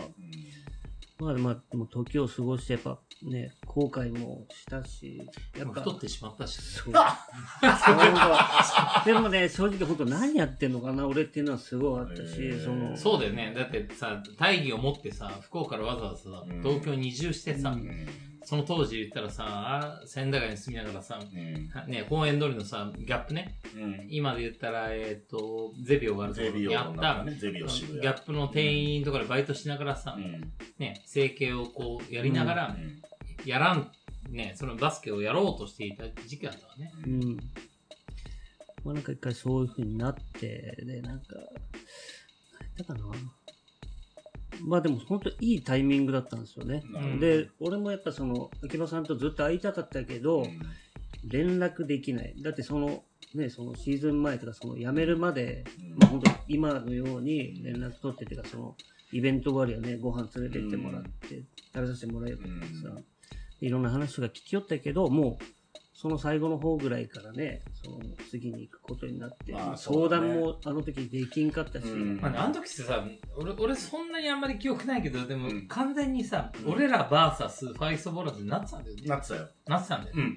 あらまもうあ、あの殺伐はね、なかなかなもんで、まあまあ、いい経験だったと、喉元すぎりゃの話だけど、うんあの時に戻れるかっつったら、いやー、俺は戻りたくねえ。うんそうだよぐらい、本当にね、団長の思いというような。あ。いや、だそうね。だからこっちが敵視したことは多分なくて、だからもう一方的にやっぱりなんか、そのアンチレジェンドみたいな感じになった時期あったよね。まあまあまあ、そんなことはさ、何でもあるじゃない。その、ね、不平不満もそれは人だからあるしさ、うん新しい可能性にそれは人は行きたくなるしさ。でもまあ、ね、過ぎてみたら、あれ？でもみんなもいろいろやってくれてたんだよな、とかを感じる時もあったりとかさ。まあでも、そう、そう、まあそういう時期幸い今俺ら、今平和じゃん。まあまあもちろんあね。あの時のメンバーそうそう全員ね。ワッツアップできて、うんそう、俺かららも、いい人生だなと思ううけど。ん、とは思うけど、あの時はエグかったよ。かもしれない。ひょっとしたらみっちゃんがさ、ファーストシーズンはやっぱ自己を顕示、ね、自己顕示欲が強くて、うん。そんななんかレジェンドって舞台の話まで目がね、いかなかったっていう話があって。まず俺が。そう、だから最初の優勝の時は1ミリも泣かなかったって言ってるのって、そね、そういう感覚だったのかもしれないけど、まあでもなんかシーズンね、次のシーズン7とか、とかの時はさ、自然と涙が出てきたみたいな話があったけど、やっぱ、なんかそういうレベルに行ってなかったよね。うん特にもうさ、この、みっちゃんが入るよりももっと前の4、5みたいな、その4から5にかか関わるところだよね。であんた6に戻ってくんだよね。6にも。要はみっちゃんのうん。ファーストシーズンのそのタイミングで、うん要はファイストボーラーズ買いたい、どっちかを選ばなきゃいけないって話になった時に、ファイストじゃないんだったらっつって、まっちゃんと、そう。松と洋平と、あと草原と、みっちゃんがこっちに来た。ただね、一個だけそこ違う、まあ、違う、違お。う、違うことが一個だけあってファイスは、まあ、結果的に解体したけど、うん。俺その前にね、もう、やめるというか、もう距離を置いてる。あ、そうだ。そうだっいつがけ覚えとくわからんか俺その解体する前に、もうそういう動きになってきた時に、そう、う来たからなのか、もう多分、レジェンドやりたいっていう気持ちがもん。う出てきてむ、くむくっと来てたんだ。多分もう、秋葉さんと多分、ね、ご飯も行ったりとか多分したやろうし。で、もう、それこそ本当、自分で決めようと思って、うん自分でやりたいことをんやろうっていうのがもう、そのタイミング。いや、あれはすごいよね。だから、要は読んで抜けた時は、ファーイーストの総意で、うんファーイーストボーラーズでフレームのままさ、そこの中のワンノムゼムな傭兵がレジェンド抜けていったけど、そう、6の時はやっぱ自分の意思で書いてきたからね。そうだね。もう本当にもう、そのね、ファイスブランドっていうのをもう失うけど、もう俺は一本でやろうと思って。よく戻ってきたよね。うん。まあでもそ、そっからじゃない。だから要は、本当にファーイーストボーラーズのマイナーキャラクターだった傭兵がさ、うん。レジェンドっていうリーグの人気者になっていた。それこそさ、そのびっくり箱みたいな発想も含めて、そうだね。びっくり箱って言い始めたのは、多分その後だよね、なのかな。もちろん。だってパイレーツとか言ってたよパイレーツからバックトゥーザフューチャーになっそうそう。なって、さあ、あの、ほら、レジェンド最初の Zeppツアー、シーズン3 3ね。かな、うん、そうだね。で、俺はああ、れ違う、4だよ。で、5、6で、だから4と6だよ。要は半半期半期離れるじゃん。そうか、そうでだそうだ。そうそう。シーズン4でゼップツアーに行って、洋平さんほら、福岡地元で、はいゼップ福岡開催があった時に、お父さん来てねそう。で、あの時ほら、まあ、洋平さんさ、乗りゃかますってのは、あの時も分かってたから、洋平さん地元だし、とかっつって、これ行くしかないね、とかってやってたじゃん。あの、ドキュメントも残ってる。けどさ、マジでとんでもなかったじゃん、あの時の洋平さがかいや神が大逆転ねかってた。いや、しかも全然さ、最初ダメで、うん。もう本当にダメだなってななった時から、あの時はさ、なんかルールが違ってたねトーナメントじゃなくてさ、そう。まあ、三つどもえ戦みたいなそうそう結構なんかね、目まぐるしいタフなゲームを組んでて、で、結構劣勢な時もあったけど、うん。そこで洋平さんがほもう発起して、バコバコ決め始めて、で、ふってみたら、あ、父ちゃん母ちゃん来てんだみたいな話になり、純傭兵タナだっけ？あそんなやった。そんいやな面、俺と、ジュンさんの松松かな。まっちゃんだっけ、うん。あ、そうだそうだ、そうタナとは分けてたの。うん。で、結局もうだあの日持ってって、でね、ちょっと MVP コメントちょうだいよとか言って、俺マイク振って、いや、もうね、地元だし、つって、今日も父ちゃん母ちゃんも来てるし、つって。でもみんな、あの観客全員がパーッと そっちの方見たら、父ちゃん母ちゃんいて、おおし、いい、いい父ちゃん母ちゃん仕上がってんな、あの。父ちゃんめっちゃかっこそ、いうい。父ちゃん、ハット、ハット取ってみんなで挨拶してそうそうる。うわーみたいな。かっけえとかっつって。あの時のかましもあったし。うん、なんかあの時すごい覚えてたのが、うんそのやっぱ、ね、大学とかまで高校もね大学もやっぱその、うん。大学も遠いけどうん。見に来れる時はねその俺が試合出なくても応援に来てくれたりとかしよって、でそれからやっぱその俺のバスケをするっていうのを見ることがなくなってさ、まあそう、なかなか見に行けないよね。でまあ福岡駅になるって見たいっつって、でまあ前半本当に調子が悪くて。であともう12分やったのかな、うん。もうタイマー見たらもうこれは勝てないぞと。うんたらもう出番は終わると、ん。なんかせっかく見に来てくれたのに、うん。なんか申し訳ないなみたいな、なんか後でなんて言おうかなみたいな、うん。せっかく来てくれたのに、うん。もう何もできんやったみたいなとか、そういうことも考えながらその2分ぐらいプレーしてうん。ただその1本入ったぐらいのシュートから、うん。多分なんか変なスイッチが多分入ってて、うん。そっからもう全部いい方向でね。むちゃくちゃな体勢で。だってオーバータイムまでオーバータイムでさ、で本当に、多分あの時、純と組んでたのも良かったんだろうな。うんそうだね。やっぱり、そのリアル戦闘ね。そうリアル鮮度が。がうまく使ってくれて、まっちゃんがサポート役で、そう。まっちゃんもリバウンド拾ってくれるし、もうとにかく打てみたいになあって。好きね、そういうシチュエーションね。もう グッとくるやつね。じゅんさん、まっちゃんが拾い、じゅんさんがいいメイクして作ってくれて、洋平さんが強引に決めるっていう。そうだ、じゅんさんも言ってたな、その後のインタビューで。今日は洋平が持ってくれて、もうあいつに決めさせようと思ってたから。いや、本当やばかった。本当に1回戦負けみたいなレベルで、うん、もう本最初。トントンと負けて、要はバトロンザコートっていうさ、3勝取るとうん上に上がれるみたいなルール。いきなり負けちゃったりしてね。劣勢そう。でから2敗みたいなところから3連勝みたいな感じで、もう2回やって、そうそうそう。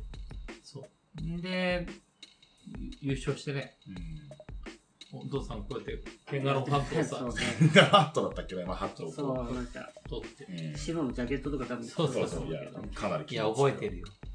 なんかあの時のこう、洋平さんってすごいこう、ピシャッと仕上がった瞬間まあでもあの、でもさ、あの後に抜けんだよ。でわかるあの後に、そそう、それをピークにうん抜けんだよ。だから、で、シーズン5はさ、本当にファイストボーラーズ抜きのシーズンで、うんもっと言ったら三井とかも入る前だからさそう、だね。本当に、要は、もともとのオリジナルレジェンドから、ファイストボーラーズっていう人気ボーラーズが、ただいないだけのさ、まあシーズン。、だからね、俺らも立て直しだと腹を決めた時だったし、まあ一方で同時並行でサムシティがプレシーズン始まってさ、ファーイーストボーラーズを2つに分けてさ、FEB ブラオールブラックスと FEB スターズ。ヨイさんはスターズ。スターズでまっちゃんとか、ケイタとかとかって、みっちゃんブラックス。みっちゃんオールブラックス、AJ とかタナとかがいた。でやって、で、まあまあ、サムシティも最初立ち上がりばっかりさ、なんかね、ちょっとね、このゲームキャンセルとかってことになったりもしたし、ね、結構まあ、ファーイースト自体の話もあったし、ね、クリスさんはアーティスト活動に専念するぞみたいな、アルバム出すとかもあった時代割れちゃったよね。だから、んなんか、ま、そもそもはファイストボーラーズとレジェンドが割れたんだけど、でも、出てったファーイストボーラーズもさ、割れて、もうなんか人間関係がもうぐっちゃぐちゃに。ぐちゃぐちゃ。まあ、ぐっちゃぐちゃだったよね、そこでね、やっぱこう、見出したわけでしょ？洋平さんがやりたいことっていうか、その、じゃあね、地元戻るとかっていう選択ではなく、ちょっとね、あったけどね。なるほどね。選まあもちろん選択肢にあっただろうけどね。よく持ってきたよね。ね、し、俺らはかなりあの時高まったじうん。いや、本当に、傭兵と、まっちゃんと、ゃん。うん。草原とみっちゃんが、レジェンドに加入した時のさ、そのシーズン6のさ、うん。力強さっつったら、うん。ね、でナイキ、ナイキになり、レジェンドのスポンサーも。で、結構ね、赤坂サカスだとかっていう場所もできてさ、結なんかアクティビティも増えたじゃん。まあ、しかもさ、二度目のゼップツアーをさ、そう、そこからぶちかましてさ。いた。うん。うん。まあそこは過渡期かね。うん。まあみんなもそんなに大して覚えてないんだなって、俺も覚えてないから、みんなに聞こうと思って聞いてみたら、そんな、こっちもそんなに大して覚えてないっていう。シーズン6のあたりのことを。それはね、あのだから、あの、別会で映像版でやるから。そうね、もみんなで実際映像お思い出しながら。ね。みんなズームのワイプ画面で、おみっちゃん、この髪、髪型やばいぜ、とかさ。お岩井さん、この日入ってないね、とかさ。いや、みっちゃん髪型やばいのは今日だから。うわ。いや、やばいね。おい戻ります？散々。でもまさ、あうんあ、あ、うんあの、そっからさ、俺あの、あれ好きなのよ。2015年にさ、レジェンドを5年ぶりにやろうぜっつってさ、やったじゃん。もう5年前か。あの時もドキュメントさ、いろいろ撮ってさ、まあシーズン終わった後にさ、バーン出して、で、みんなのね、コメントが、かなりもうみんなが熟成された状態でのさ、言葉だからさ、みんなのあの言葉が好きで。よ洋う、平さん、傭兵も三井もよう疲れてたね、あのインタビューは。仕上がってんな、だってこの人たちっていうさ、だっていいこと言ういな、やみたいな。映像チームはさ、全員からインタビュー撮ってるわけうまあね、30人いや、でもさぐらいのボー、ラーがいて、さ。レジェンドをさ、表すコメントだけどさ、抜粋するわけじゃん。うん。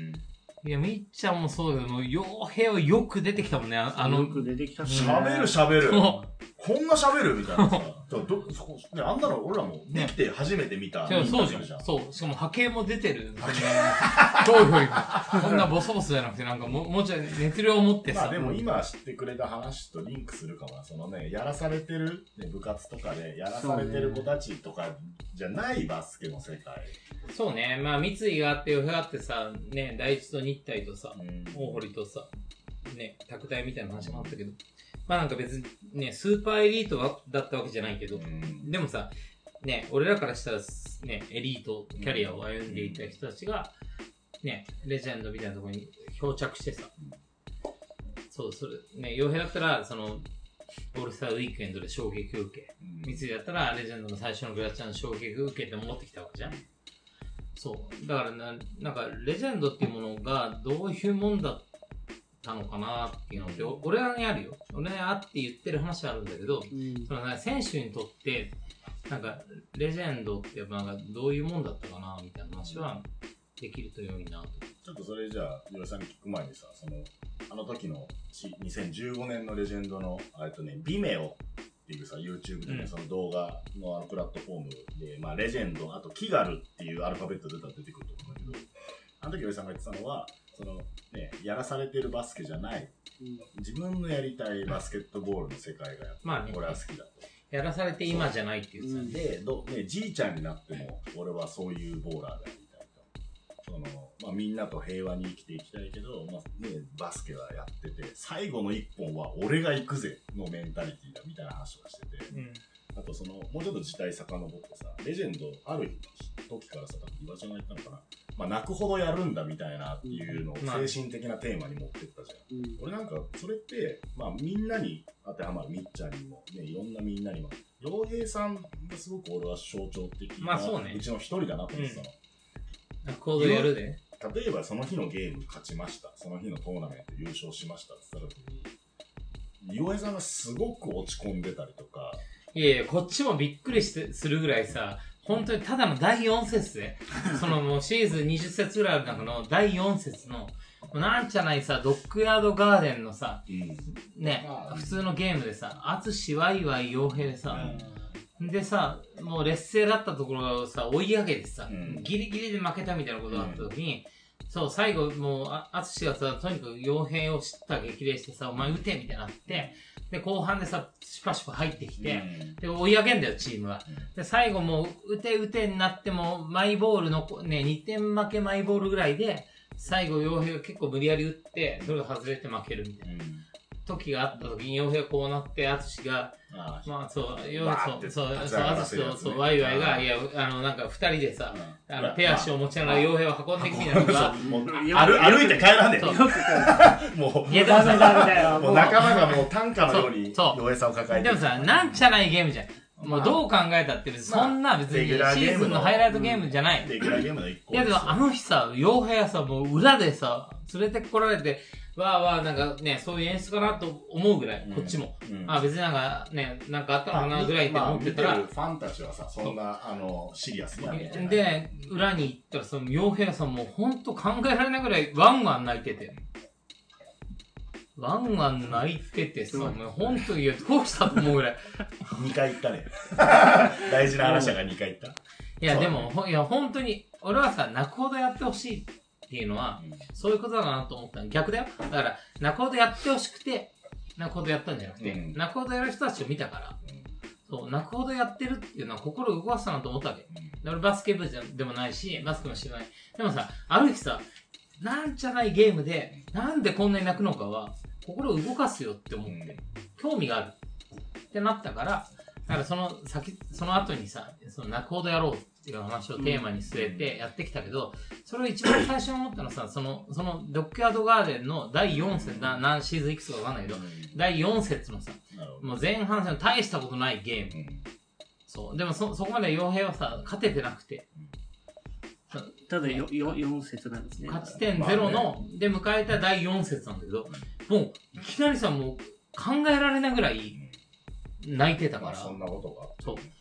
そう。で、あれは何だったのっていうよりは、なんか、うん。その、なんか、泣くほどやろうみたいなこととかが、その時にテーマで決まってさ、うん。だから、そういうところは、みっちゃんもさ、グラちゃんを勝った後に泣いたりとか、あるわけじゃない？そう、別に、そうだ、すごいなと思って。うん。その、今考えたって、うん。バスケでさ、泣けるようなバスケってそんなにあるわけじゃないだろうなと思った時に、なん、なんで泣いたの？そう、まあお互い、まあ嬉し泣き、悲し泣きあるのかもしれないけど、悔し泣きあるのかもしれないけど。まあ本当にやっぱ悔しかったし、やっぱ、まあもちろんかあのゲームは絶対勝てるうんね、チャンス、ね、そんだけ、まあチームメイトに支えられて結果を出せない悔しさっていうのはう、ん。まああるし、まあその、牧尾さん言ってその、まだ4節目だぜって言ったけど、なんなんていうのかな。あそこのドッグヤードガーデン、まあ、レジェンドどこでやってもそうやけど、初めて見るお客さんは、うん。それが全て。まあそうねまあその。日まあしかそういるよね。うん。うん。だからそのまあ常にそれをやっぱこう頭に入れてやってて。だからその初めて見た人にこう衝撃を与えるじゃないけどまた見たい興味を持ってもらいたい。だからまあ俺はコート上で暴れるって気持ちですごいやってて。でまあね勝ってないから勝ちたいっていう気持ちとまあそういうのが全部重なりでもやっぱあんだけ入ったのに勝負どころの最後の肝心な一本決めれなかったっていうのは相当ショックでまあもう見てるお客さんも決めて大逆転っていう絵を望んでるじゃない俺らもね、もちろん。うんそのやっぱ期待に応えられなかったのは情けないしもう崩れ落ちてる あそうなんだよ。最高いや要は、勝ち負けじゃないね。最高かよまあ、要は勝ち負けももちろんあるけど、勝ち負けではなくて、レジェンドボーラーとしての責務。うんその、レジェンドボーラーとして到達したい、要は、ね、選手の勝ち負けじゃなくて、その、俺らも含めた、レジェンドとして行きたい到達点に、到達できたゲームをできなかったこともあったんだ。まあ、しまあ、あと、己の話でもあるよね。うん俺はなんで、こんな、ここにいてとかもあると思うしさ。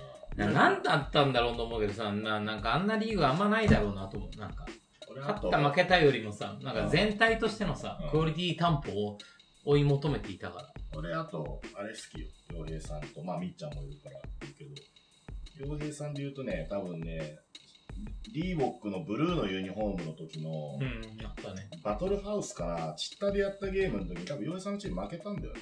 うん。で、洋井さんが控え室で、なんか、なんかの DVD の本当にインサートにシュッと入ってるんだけど、控え室でテーブルガンガンがらこうやってる。両手でね。俺やろ。俺やろそうそうそう。多分それは自分が行くべきだったのに自分が決められんやったことに対して、ななぜね俺はあの時行けなかったんだをものすごく後悔してるし誰にも怒ってるわけじゃないんだけど、自分に怒りすぎて、こうやってる、そうやってる、ああるあるある。るしとあとあれだな洋平さんがチャンピオン候補でみっちゃんがピックされてあのかなりまあ厳しい戦いを多分決勝でやっててさ、うん。それ勝てば洋平さんがチャンピオンうん。でみっちゃんもチャンピオン経験者うんでもそこのサポートにみっちゃんあが千尋に負けるときです。うんかな。残り、ほんとラストのワンプレーで、みっちゃんがダンクを狙いに行ったあのあれね。ダンクは4点ってそう。俺はルールを決めてたから。で、4点負けだったんでね。そう。しかも。割と絶望的で、その3点じゃ追いつかない4点負け状態で、千尋対洋平っていう中で、みっちゃんがダンクを決める以外の道がない、そう。そう、多分ね、そこまでのプロセスもすごく良くて、みっちゃんがオープンでこう開いたんだよね、ゴールまで。そうスポットで。で、そうなんだよ。ただ、いまさか、でいや、俺も、いや、俺も、もうね、何十、だって何百ゲームも MC してる俺すらもう、いやいや、わかる。マジかそう。だって、三井がさ、と、飛んだみたいな。そう、三井がダンクを狙ったことなんて一回もない。あの、ボビーターが来た時に、ボビーター相手に、あまああれやったけどバーンダンクして。やったけどいや、こいつやりやがったなと思って。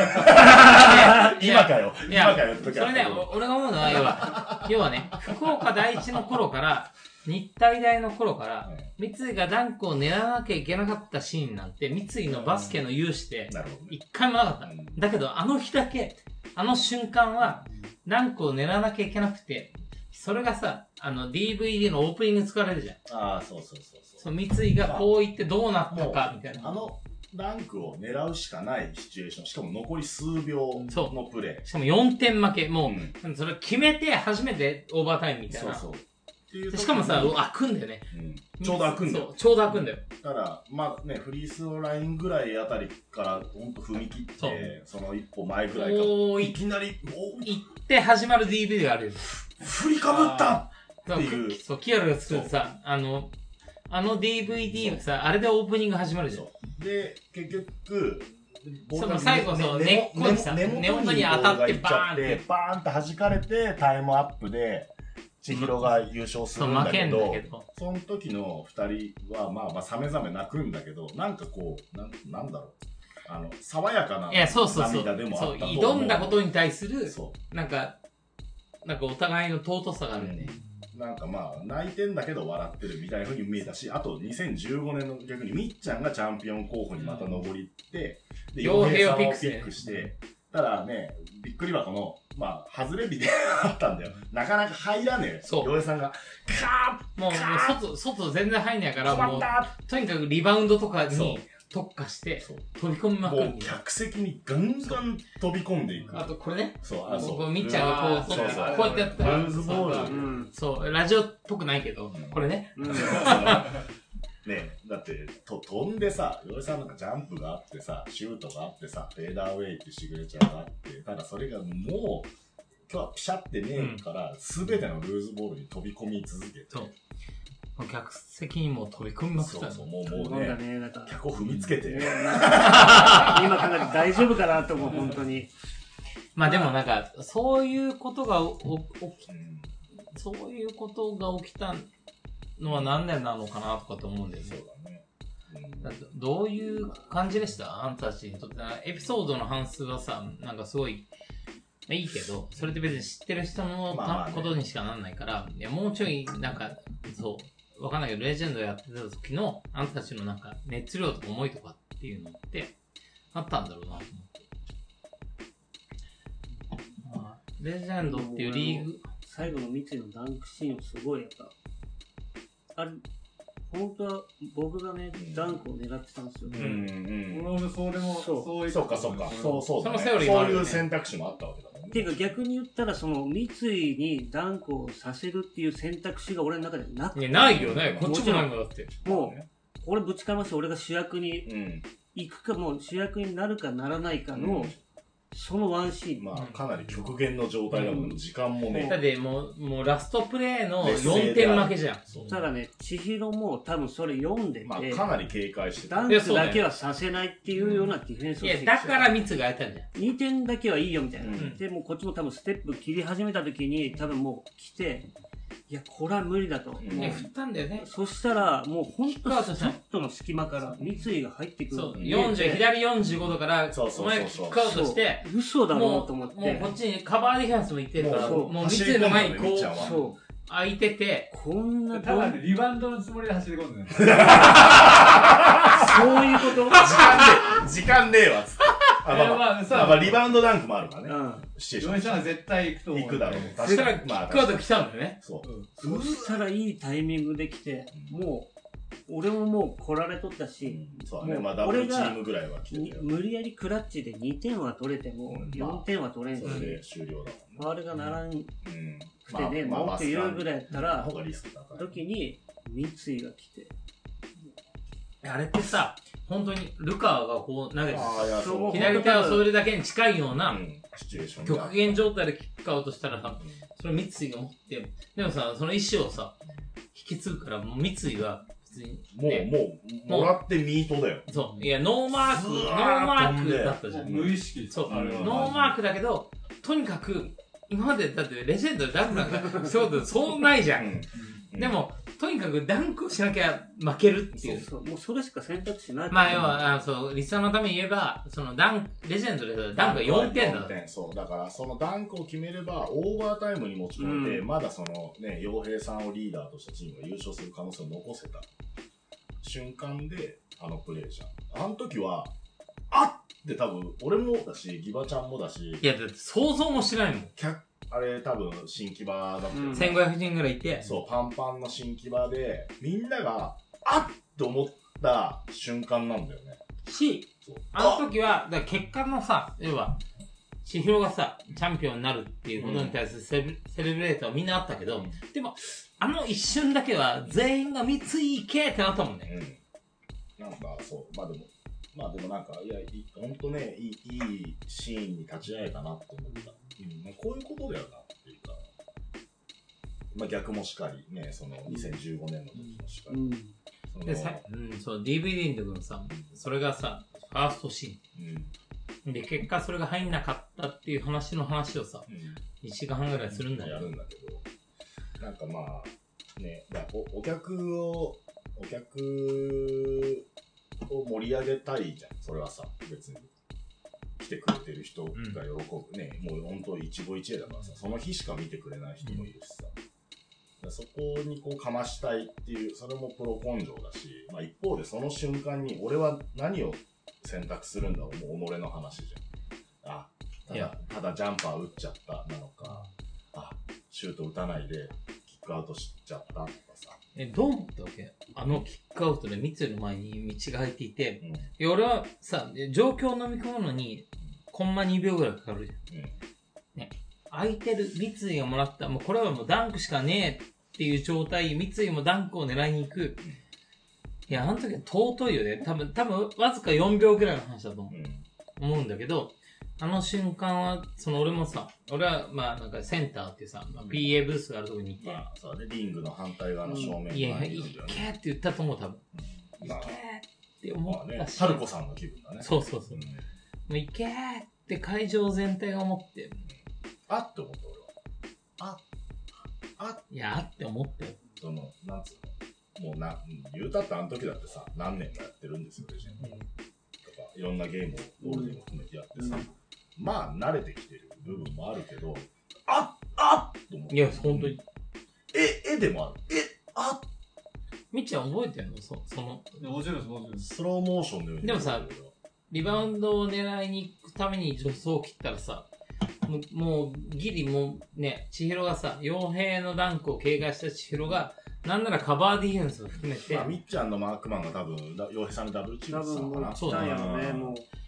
で、傭兵、ゴールを固めてたんだよ。もう本当にルカーだよね。ルカーの、やっぱ、あの、最後の、川川田兄と沢北が、そう間からこうバーって投げるポジションで、をやってて、ってみっちゃんの前にはさ、もう、ねズ、コー開いて。うんでもあの時思ったんだよね。ダンクしかねえと思思えたんだよね。いやもう、勝た、ずっとその、岩井さんが勝たせたいっていう、まあゲーム当初思ってたんで、うんまあそれの延長じゃないでも冷静じゃいないだって。ダンクしかねえって思えたのは冷静だよなと思って。うんあれ別に普通にレイアップ行ってもいいわけですよ。うんで何も話も、まあ、する暇もなかったし、そうだよねもちろんまあ戦戦略的な話なわけじゃないんでしょ。4点負けマイボール。マイボール。だったらもう、絶対多分もう、その気持ち的に絶対自分で打とうってなってるんだよ。で俺の中で多分少しその勝つことよりも最後岩井さんは自分で生きることを選択するっていうのがまずはそれを尊重したんだよね。だからまあそのリバウンドっていうのがあったとう思う、んまあまあい言い方によってはそのか勝ちはちょっともう諦めうん、あるある種ね。うん。だからまあ、でそこよりもやっぱプライド、生き方をね、生き方をね、洋平さんの生きゲームであ様を、そう、るという生き様をリスペクト。どう表すかみたいなゲームに入りかけの時にさ、いやでもよくあれダンクいったよね。まあ結果的にさ、成功はしないんだけど、いや、そこでダンクを行くっていう意志がすごい良かったと思う。あれはなんかすごくね、何年もやってきたレジェンドメンタリティの一個すごく、いやいや、象徴したの。濃い象徴されたプレーだったと思うんだよね。で、最初ね、結果それ失敗して、うん千尋っていうチャンピオンが生まれてさ、うんそれはすごい良かった。それはすごいことだしさ、なんか、ね、いやもうさめざめ泣いてんだけど、すごくこう爽やかなまあね、涙。やることをやった感じのそうそうなんかあれをさ、やらなかったらもっとええぐい、ね、自己嫌悪がその後しばらく続くわけじゃん。けど、その選択肢があったのがすごい。三井がよ。ダンカーじゃないじゃん。なんなら一番ない回。こするね、ギバちゃん。いやいや、その忘れたい。わかる、こすりたい。こすらしてる。だって、ダンカーじゃないのに、だって、ダンクできないじゃん。普通に考えて。まあまあまあ。だからもうほんと極限状態ですよ。ね飛べと思ったわけよ。あの時だ俺飛べと思ったわけ。でもしかもさ、結構飛んでんだよね。あ、そうそうそう。上げてもそこそこ飛べてた飛べてた、飛べてた。時期なんですからそうそう、うんコンディションバッチリ。まあでも体が勝手にそうになったんですよねえー反応したんやろうね。うんなんかでも、まあね、俺は MC だから全部見ちゃってるからさ、うんその、でまあそこに至る過程もさ、洋平さんがみっちゃんをピックしてさ、ドラフトでさチャンピオン争いするときにさ、みたいなのとかも、まあ私好きだあよ。ってあってだから。お互いがチャンピオンになったら、チャンピオンじゃない、候補になったら、ドラフトでお互いを必ず取ってる。あ、それはあるね。あとは好きで。ね、大輝もいるのに。そう。ミコさん風に言うと、仲いいねーってやつ。そう、それよ。うねん。でもなんか、うんああいうのを俺は表現したいんだよね。その NBA ね、最近もマイケル・ジョーダンのさ、ラストダンスとかあのドキュメントも素晴らしいしさ、ね、3x3 のゲームもタイトだしさ、いろんなね、バスケットボールが今あって見れる中でさ、見た？ラストダンス見た？ラストダンス割とレジェンドっぽいよね。要は、ラストダンスがレジェンドの真似したなんて1ミリも思わないけど、俺俺らが、いや、俺らがやりたかあいつはパクっったことは、たんじゃないの？いやいやいやない。俺らがやりたかったことはあれだったし、うん。そう、あれの本当の最高峰みたいなのが出ちゃったなーって感じ。なんか、すごくそう、マイケル・ジョーダンを象徴、まあ、筆頭とした NBA の物語のもそうだし、まあ、スラムダンク的うん、でもまあねあるじゃん。、そう。そう、だからスラムダンクだし、ラストダンスだし、うん。みたいなことをやややろうとしていたよなっていうさ、こっちの意識はさ、うん。選手側にも伝わってるよね。うん。なんかあ、あれはなんかすごい似てるっていうか、ね、あんなに劇的なことはないないけど、ね、け結果さ、レジェンドはさ、 AND1 mixtape でも全然ない、うん。 AND1 でもない。そうだね。まあ、もともとはやっぱ AND1 を標榜したかもしれない。ストリートボールだったインスパイアとしてあったけど、まあ、俺らの、ね、違う形になったよねの形になったし、なんだろう、一方で、ね、あのープロ、本当プロの競技のバスケットボールだったら、もうちょっと効率よくみたいなスタイルもあるわけじゃん。そのプレーの選択で言えば。とかでもない。うんなんつうの。ある種エモい。えエモさもあるし。あ、そうね。エモーショナルバスケになったうね。ん。でもなんかそれがこう、俺らの本本来のミッションだったよな。なんかそのね、バスケやったことないけど、ね、なんか、ね、ドッグヤードガーデン横浜で見たらハマっちゃって、グラちゃん来ました、みたいな人が。まあ、それだから、レジェンドの、なんかやりたかったことは、結果的にこう、キングオブザロックとかにもさ、まあ、そういうのに落とし込んでいくんだけど。そう。だからそういうバスケをやったよね。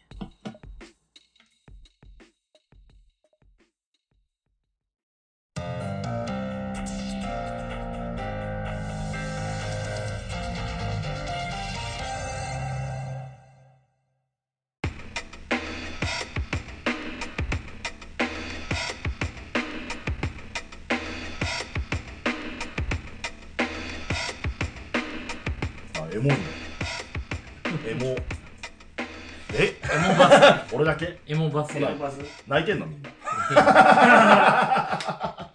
まあでもそういうとこは少なからずあるよね。やっぱみっちゃんとか洋平とか話してると、そ、うう。泣きそうになる瞬間がある。なんか、俺、まあね、すまあ、すべいろんなバスケットボールのやり方とかさ、まあ、それぞれの人生のメンタリティがある中でさ、なんか、洋平さんとかみっちゃんとかが見せてくれたものは、なんか、もっと伝播したらいいのにな、なと思ってるから、まあ、このラジオもあるんだけど、結局どういうことなのかなっていうか、その、どう、どういうつもりで、まあまあまあ、それいろいろある気持ちはあるけどさ、いね、今までこうね、ああのシーンはって言ってたようなプレーを生むメンタリティってうん。何なのかなってうん。思ってるの。うん。まあ、岩井さんもみっちゃんもいろんな言葉をさ、ドキュメントの中に残してきてくれたけど、まあ今の今聞いてみると、どう、どういう感じなのかなっていうのをちょっとまあ、まあまとめ的な。うん。うんまとめますどう、どうですか？ど、ど、どう？んう、まあレジェンドでもいいし、まあ、もちろんそうでもいい。要は、ストリートボールでもいいなと思った時に、そう。まあいろんなバスケあるからね。まあ全クラ、ね、クラブもそうだ、5on5 も、ね、サムシティも 3x3 もってある中で、レジェンドでやってきた、ああいうプレー。まあ、言葉にするのは結構難しいけど、そこ伝えようとしたら。うん。まあでもその、まあ、レジェンドってそういう個人参戦の、うん。まあ、理由で、まあ、レジェンドじゃないと、こう、まあ自分でもこう引き出せないプレーとか、あと感情っていうのは絶対あるし、それを言葉でこう、説明しようとしたら難しいけど、まあ自分がこうバスケ、まあ、こう、まあね、その小学校3年生からこう、今まで向き合っていった中で、もうレジェンドでしかこう、出せないもの絶対あるし、うん。ちょっと言葉でにするの難しいけど、まあ、言葉にするのが難しいってことだけは伝わった。いや、そう、でもさ、まあ二人はさ、やっぱり結構エリートと呼ばれるバスケキャリアだと思うんだよね。そっちの人生も超エリートじゃないかもしれないけど。そううん普通に三鷹高校から見たらち、ょっと あるんだよ、俺にだって。き聞いちゃうとかっつって。い 超エリートじや、超エリートです。ゃん。いや、まあ、そういうね、経験も、エリートっていう言い方よりは、そのね、ハイレベルのバスケ、ね学生バスケも経験して、でも一回ね、人生どうしたらいいかって、まあ、それはみんな思うじゃん。ね、バスケで食えねえみたいなことも含めてさ、何か新しい好きなこととかもあるしさ。でもまあ、揺り返されてバスケにじゃあね、瞬間的な時間であったとしても、つぎ込んだ。うんし、レジェンドとかだけで言ったらさ、まあもう個人のリーグだっていうぐらいだからさ、まあ、己の話じゃん。これがね、This is me みたいな話じゃん。これが俺なんすよっていう。うん。名刺切るみたいな話じゃん。まあね、みんな、みっちゃんがさっきね、言葉にできねえって言ってたけど、まあやってきたことが、まあみっちゃんだな。まあ結果そうだね。あれみっちゃんだよねっていう思うし、まあ、洋平さんももちろん。え、お前どう？自覚的にどう？傭兵は、傭兵と、だってお前さ、ミスターレジェンドじゃん。もうレジェンドが好きすぎる。好きすぎるってやばいです本当でも難しいけどね。何がまあなんかその、な、なんかこう、出てきそうで難しいよね。いや、あるんやけどさなんて言ったらいい、かそう。これね、まあ、レジェンドで、うん、とかまあそうだね。まあ、いやまあ、選んでもいいボーラー傭兵っていう話なのかな。何が大事なんですか？絶対もう気持ちが一番大事だと思う。俺はなんかそれはもう多分ブレてなくて、その、やらされてやるんやったら、うんもう本当やらん方がいいし、いや時間がもったいやないしめち。まえって。でも絶対そうそういう気持ちの時は絶対壁にもぶつかるしモチベーションが下がる時とかも絶対あるけど、うんでも本当に好きならそれを乗り越えてやっぱ続けることが大事だしうん。僕も何回もやめようと思ったけどまあ未だに続けてほしい。その別にやめる気もないし、うん。まあよくなんか、ね、引退引退ってよく言う。うん。でもまあプロ選手がね、うん。引退っていうのはそりゃそうだ、まあ、まあわかる。うん。でも俺らボーラーは大したことないし、うん。うん。引退っていうよううなん。人間じゃないし、もうやりたいならやればいいし、そのプレイグラウンドはどこでもいいやうん。ん。ね。いっぱいあるしね。だからなんか、まあ、引退しますとかっていうよりは、なんかもう、どんな形でもその好きになったバスケを続けられる、うん。そういう人になってほしいし、俺はそうでありたいけどさ、うんうんでもそうなんだね。好きになったバスケなんだな。あんたたちやっぱバスケが好きなんだな。いや、でもそれ言ったら、ギバちゃんがやってることも、あギバちゃんじゃん、あれは。そのね、他のバスケじゃないことも含めて、This is me なわけ。そうこれ、いやいやこれぞ俺。え俺はその時これぞ俺ぜ。俺なんかバスケが好きな人たちが好き。で俺はバスケやんないけど、本当にバスケが好きな人が好きで、彼らがね、あんたたちみたいな人たちがやって、やりたいバスケをやりたい。うん。なんかすごく間接的なんだけど、俺別にそう、俺がバスケを好きになることもん多分ない。なぜならば、やらないし、ね、やることもないだろうから。でも、バスケが好きなあんたたちは好きだよって思う。だから、だけどなんか、そういうバスケが好きなあんたたちがやりたいバスケを、なんかもっと一般的にしたいなと思うし。うん。まあ、だそうやって作った最高峰は多分、キングオブザロックとか、レジェンドがだったりとかすると思うんだけど、そうね。まあでも、うん、まあなんか年齢も重ねてさ、ね、また、まあまあ、レッドブルがバスケのことをやるかどうかもわかんないしさ。ね、レジェンドもまあまあわかんないけど、でもなんか、そういうところはなんかあっていいなと思う。若い子たちにとっても、みっちゃんや洋平たちの人生が、そう、その、レジェンドの最初のグラちゃんや、なんか、ね、オールスターウィークエンドを見て変わったように、そそのなんか、変わる、そう、バスケの価値観っていうの変わっていい。要はバスケで飯を食うじゃないけど、バスケ自体が人生にとって変え難いものになるってことはあっていいんじゃないかなと思うから、それはやっぱなんか伝えていってほしいなと思うけどね、ボーラーたちに。まあ、ただ、それはなんかレジェンドがあったからそうなったのかもしれないから、ひょっとしたらレジェンドっていうものはあった方がいいかもしれない。だから、ああいう機能があった方がまだいいかなって言ってるんですよ。まあでも、それはそうね。なんか、うんまあなんか、レジェンドは思うよ。あんたたちみたいな才能があってさ、あのシステムがあって、ね、今みたいな時代の、うんなんか、よりも全然なかったから熱量があって、成り立ったのかもなと思うけど、でも、レジェンドが、レジェンドだけじゃないけど、そのストリートボールが あって今があるわけじゃん。そう、だからまあそこはなんか、続けていいくかなどうかなみたいな、と思う。まあ、なんかあと一つなんかこう思えるのはさ、うんやっぱそのいろんなものがあるやん今うん。やりたいこともいっぱいあるし。そうだね。あ、それどう思う？その選択肢がいっぱいあるけどその何よりもバスケが好きやしそこを選ぶしなんかなんていうのかな。そこに出会えたけどさ本当に俺は幸せと思う、うん。いや、例えばさ、今さ、今の子たちってバスケの選手多いじゃん。うん。いや、俺らの頃さ、レジェンドしかなかった。うん。じゃん2005まあ、年 B リーグあって、ね BJ リーグあった。うん BJ リーグあって、スーパーリーグはいけないじゃん。うん。BJ リーグって選手あるかもしれないけど、ここ選ばなかったじゃん。でも今ってさ、プレミアがあってさ、サムシティがあってさ、そう、バスケをやることに関してさ、どちらかというと自分たちのさ、発表会めっちゃあるわけじゃん。発表会だよ、でも、それも。みたいな中で言ったら、それはどう思う？そのなんか、その、今いっぱいこうバスケをやる環境がある、羨ましさもあるかもしれないけど、なんか、その、バスケを今やってる子たちに対して、こんだけ選択肢があることを。まあ、いっぱいあるけん、そのいろんなことに挑戦はもちろんしてほしいけど、まあ、その、何でもかんでも手を出すっていうよりは、なんか自分に合ったものを見つけて、そこをなんかこう、突き抜けてうん。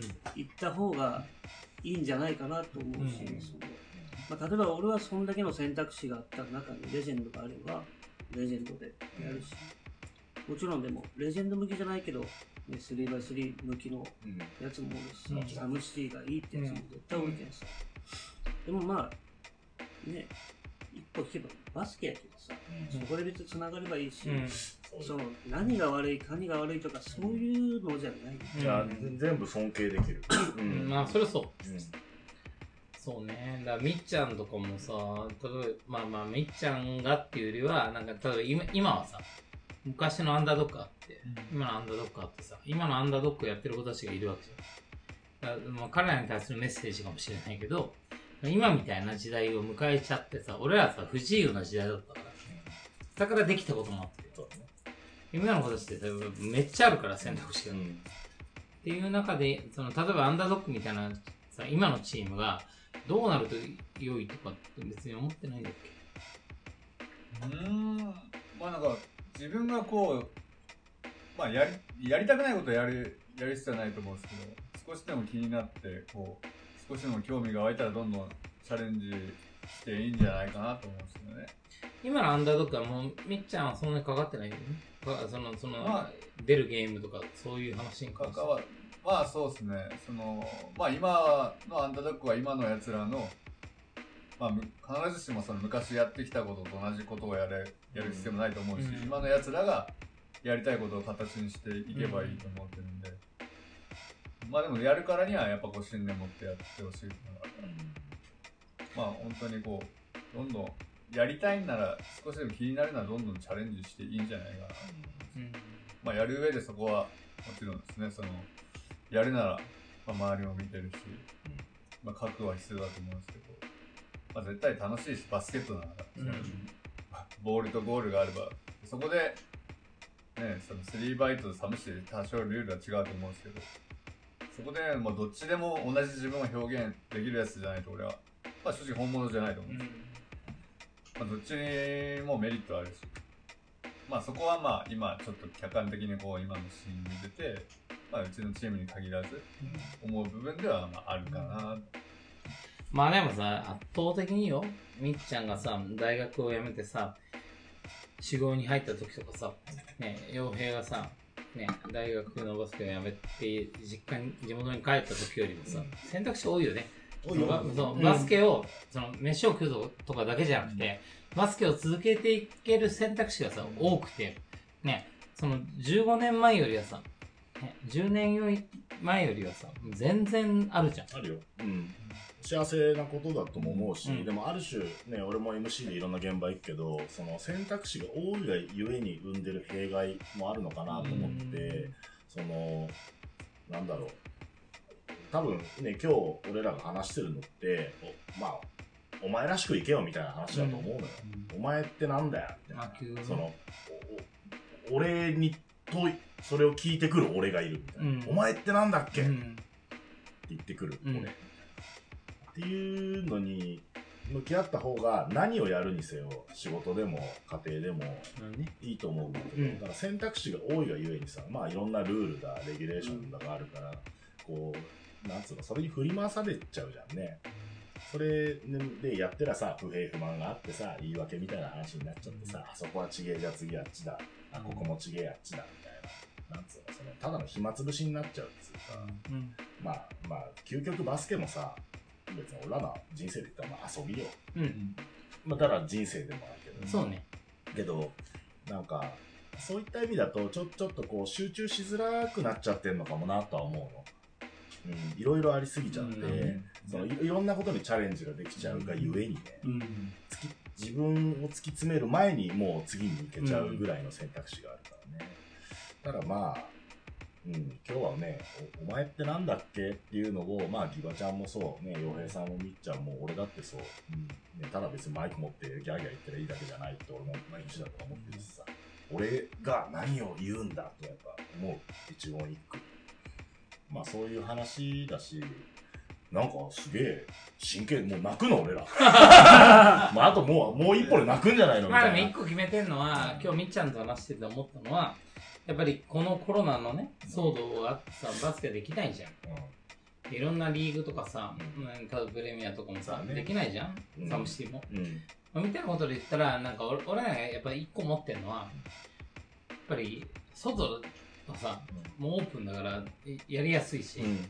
やだけどあの、オールデーをやろうと思って、オールデーね。その、この、そのコロナを抜けた象徴的な対イベントとして、んそう、代々木公園でオールデーをやろうと思ってるから、そう。で、みっちゃんにも洋平にも言ったら、そう、オールデーがあるんだったら、ね、どうにか、動向を考えてさ、どっかのチームで、オールデーに参加してくれるって言ったから、うんそう。みっちゃんもオールデーが一番好きだって言ってくれた。うん。オールデーやろう、まずは。オールデオールデーはいいよただね俺らみたいな今話したような気持ちはさオールデーに出てるボーラーたちまあまあいろいろあるけど、うん。まあみんな持ってるよ、うん。大体。みんな人生があってさ生い立ちがあってさいろんなことがあるけどさじゃん。であそこ、に時間を割くんだよ。どんな生い立ちの人でも、オールデーを嫌がらないから。フェアよ。オールデーはフェアだよ、いや、だけどなんか、福岡のあんたたちも、もうオールデーを、ね、やるよってなった時に、どのチームが出るかを考えてほしいし。いや、だってちょっと来てもらわななきゃいけないからね。今やっぱバスケやりたいじゃんね。で東京でうまいもん食っちゃってさ。遊んじゃってさ。コンディション悪いとかなっちゃってさ。あれ？みたいな。いや、でもオールデーをやろう、まずは。かもね。私ね洋平さんの話で言ったらさまあ洋平さんと本当洋平さんらしく生きてんなと思う。昔から遊んでてさ、で今だったらさ福岡にいてさねクレートっていうブランドを始めてさ。本当洋平さんらしいものが生まれてると思うのよ。グリッド有名ね、割クレーと。トやっぱり。いい感じね。まあまあその洋平さんの人柄が出てるしそのパートナーのたけちゃんとかさ、もういい感じよ。でうん。お店もあってさ本当よ。出てくるプロダク井ト上武彦先生も好んで来てるからね。わあ。めっちゃ嬉しい言いやがった。い。いの？そのカード切っちゃって。いや、来てっからね。まあ事実来てる。ほんと来てるね。え。だしさそんなそんなことあんの？みたいなことにもなっちゃうしさしねやっぱ洋平さんが好きそうなもんがクレートブランドから生まれてるしさ、ね、今日もさあのパッと見たらさねね洒落たキャンドルがあってさ。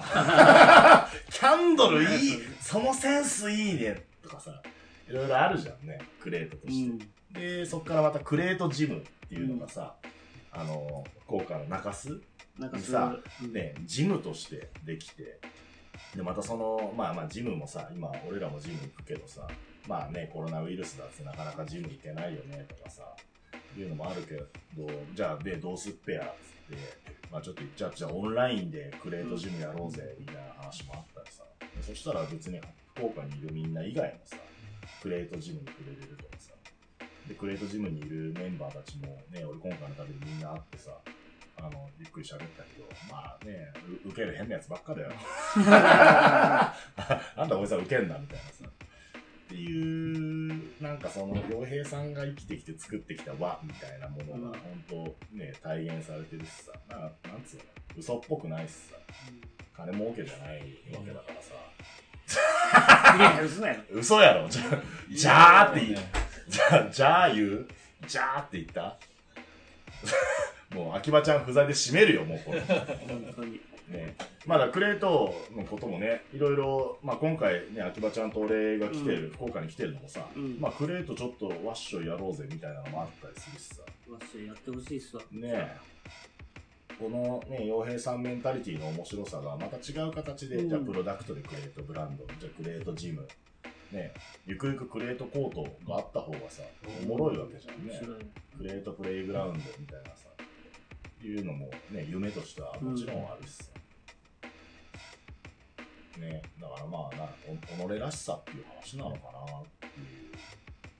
あそうね。うん。まあ、クレートは結構多分本当に、まあ、ゆるさといい、まあ、本当俺っぽく育っていってるなと思って。うん、し、まあそ、そこをね、俺こんなのできますぜっつって、まあ、たけちゃんも含めてさ、うん。応援したいって、まあ、応援っていうか、その船乗りてえみたいな人がどんどんどんどん増えてるの洋平さんの人生っぽいし、うんまあ、みっちゃんのアンダードッグももちろんそうなんかかそういうのがね、伝播するといい。うん。うん。まあそれがね、これから僕らができることでもあると思うし、ね、じゃあ若い子にって言ったら、まあもうおお前らしくやれよっていう一言に尽きるじゃんね。うん。そう、秋葉 P、今。そういい、いい話の時にトイレからシャーって聞こえて、やりやがったなと思って。本当に、立っておしっこをするとうん、ジョボジョボっていう音が入るかと思って、座りションにしようと思って座ったら、あの、ビジネスホテルにありがちな、ありがちなね。はい。そう、ウォシュレットが戦場でシャー言うね。いやいや、ウォシュレットを、あの、整備するまでにさはいはい、鳴る音が、起動するやつね。そう。はい。単純におしっこの音を隠そうと思ったら、シャーがシ強く。出てしまった。ね。うんごめん。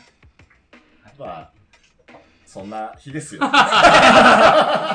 どんな日だよ。えっとね、もう大変。すごっ。2時間10分喋ってる。すごいね。あ閉めていい？いいよ。閉めここの後もっと話長い人が控えてんだよ。いいよ福岡にいるんだよ、ま俺たちは。た来る。また来る帰ろう、。とうとう帰ろう。いやいや、これを取るために、これを取るためにもう、改めよう。秋葉ちゃんと俺は遠泊を決めて、もう一日福岡いるんだよ。いや、でも、もう、できんもん。あの、ネクストゲストを迎え入れられない？いや、できやもう福岡、いや、すごいよ。できんと思う。うん。ね、福岡来たアンダードッグのボスイの三井、うんね、アンダードッグ、あ、じゃあそう、ね、福岡が生んだびっくり箱、傭兵クレート、もう一人いるじゃんね。も福岡が生んだバスケットボールの変態。できん。できん。もうヘモ出そ本当に。また来よう。すう。ぐ、うーんと、来週来よう。とりあえず、飯行こあう。今、今、美味しいもん食べて美。味しいもんちょっと食べて、一回、次のことはまた。一一回一回リセットしよう。よし。はい。おしまいおしまいおしまい まあ、というわけでですね、あの、福岡出張のビッグバッドスピーカーズ、ね、秋葉ちゃんとマムシとね、スペシャルゲストでで、はい、洋平さんとみっちゃんにも参加してもらって、なんと今回、えーっと、2時間10分を超えそうな超大作、カットしてよ。カカットしちゃって、30分にまとめました。はい。薄みたいな。まるっといきますので。こまあまあ、こんなバスケもありますからね。聞いてくれてるね、ニッチな人たち、ね、ガンガン、行っちゃえよっていうことを言いたかっただけなんで、それに2時間もかかっちゃって、本当失礼いたしました。大丈夫ですか？皆さん。言い残したことはないですか？ないよ。ない？ないない。もう、何も言えない。なあ。はい。というわけで、今回もビッグバッドスピーカーズ、ありがとうございました。ね、みっちゃん、よへさん、あきこちゃん、ありがとうございました。ありがとうございました。次回はユーロだよ。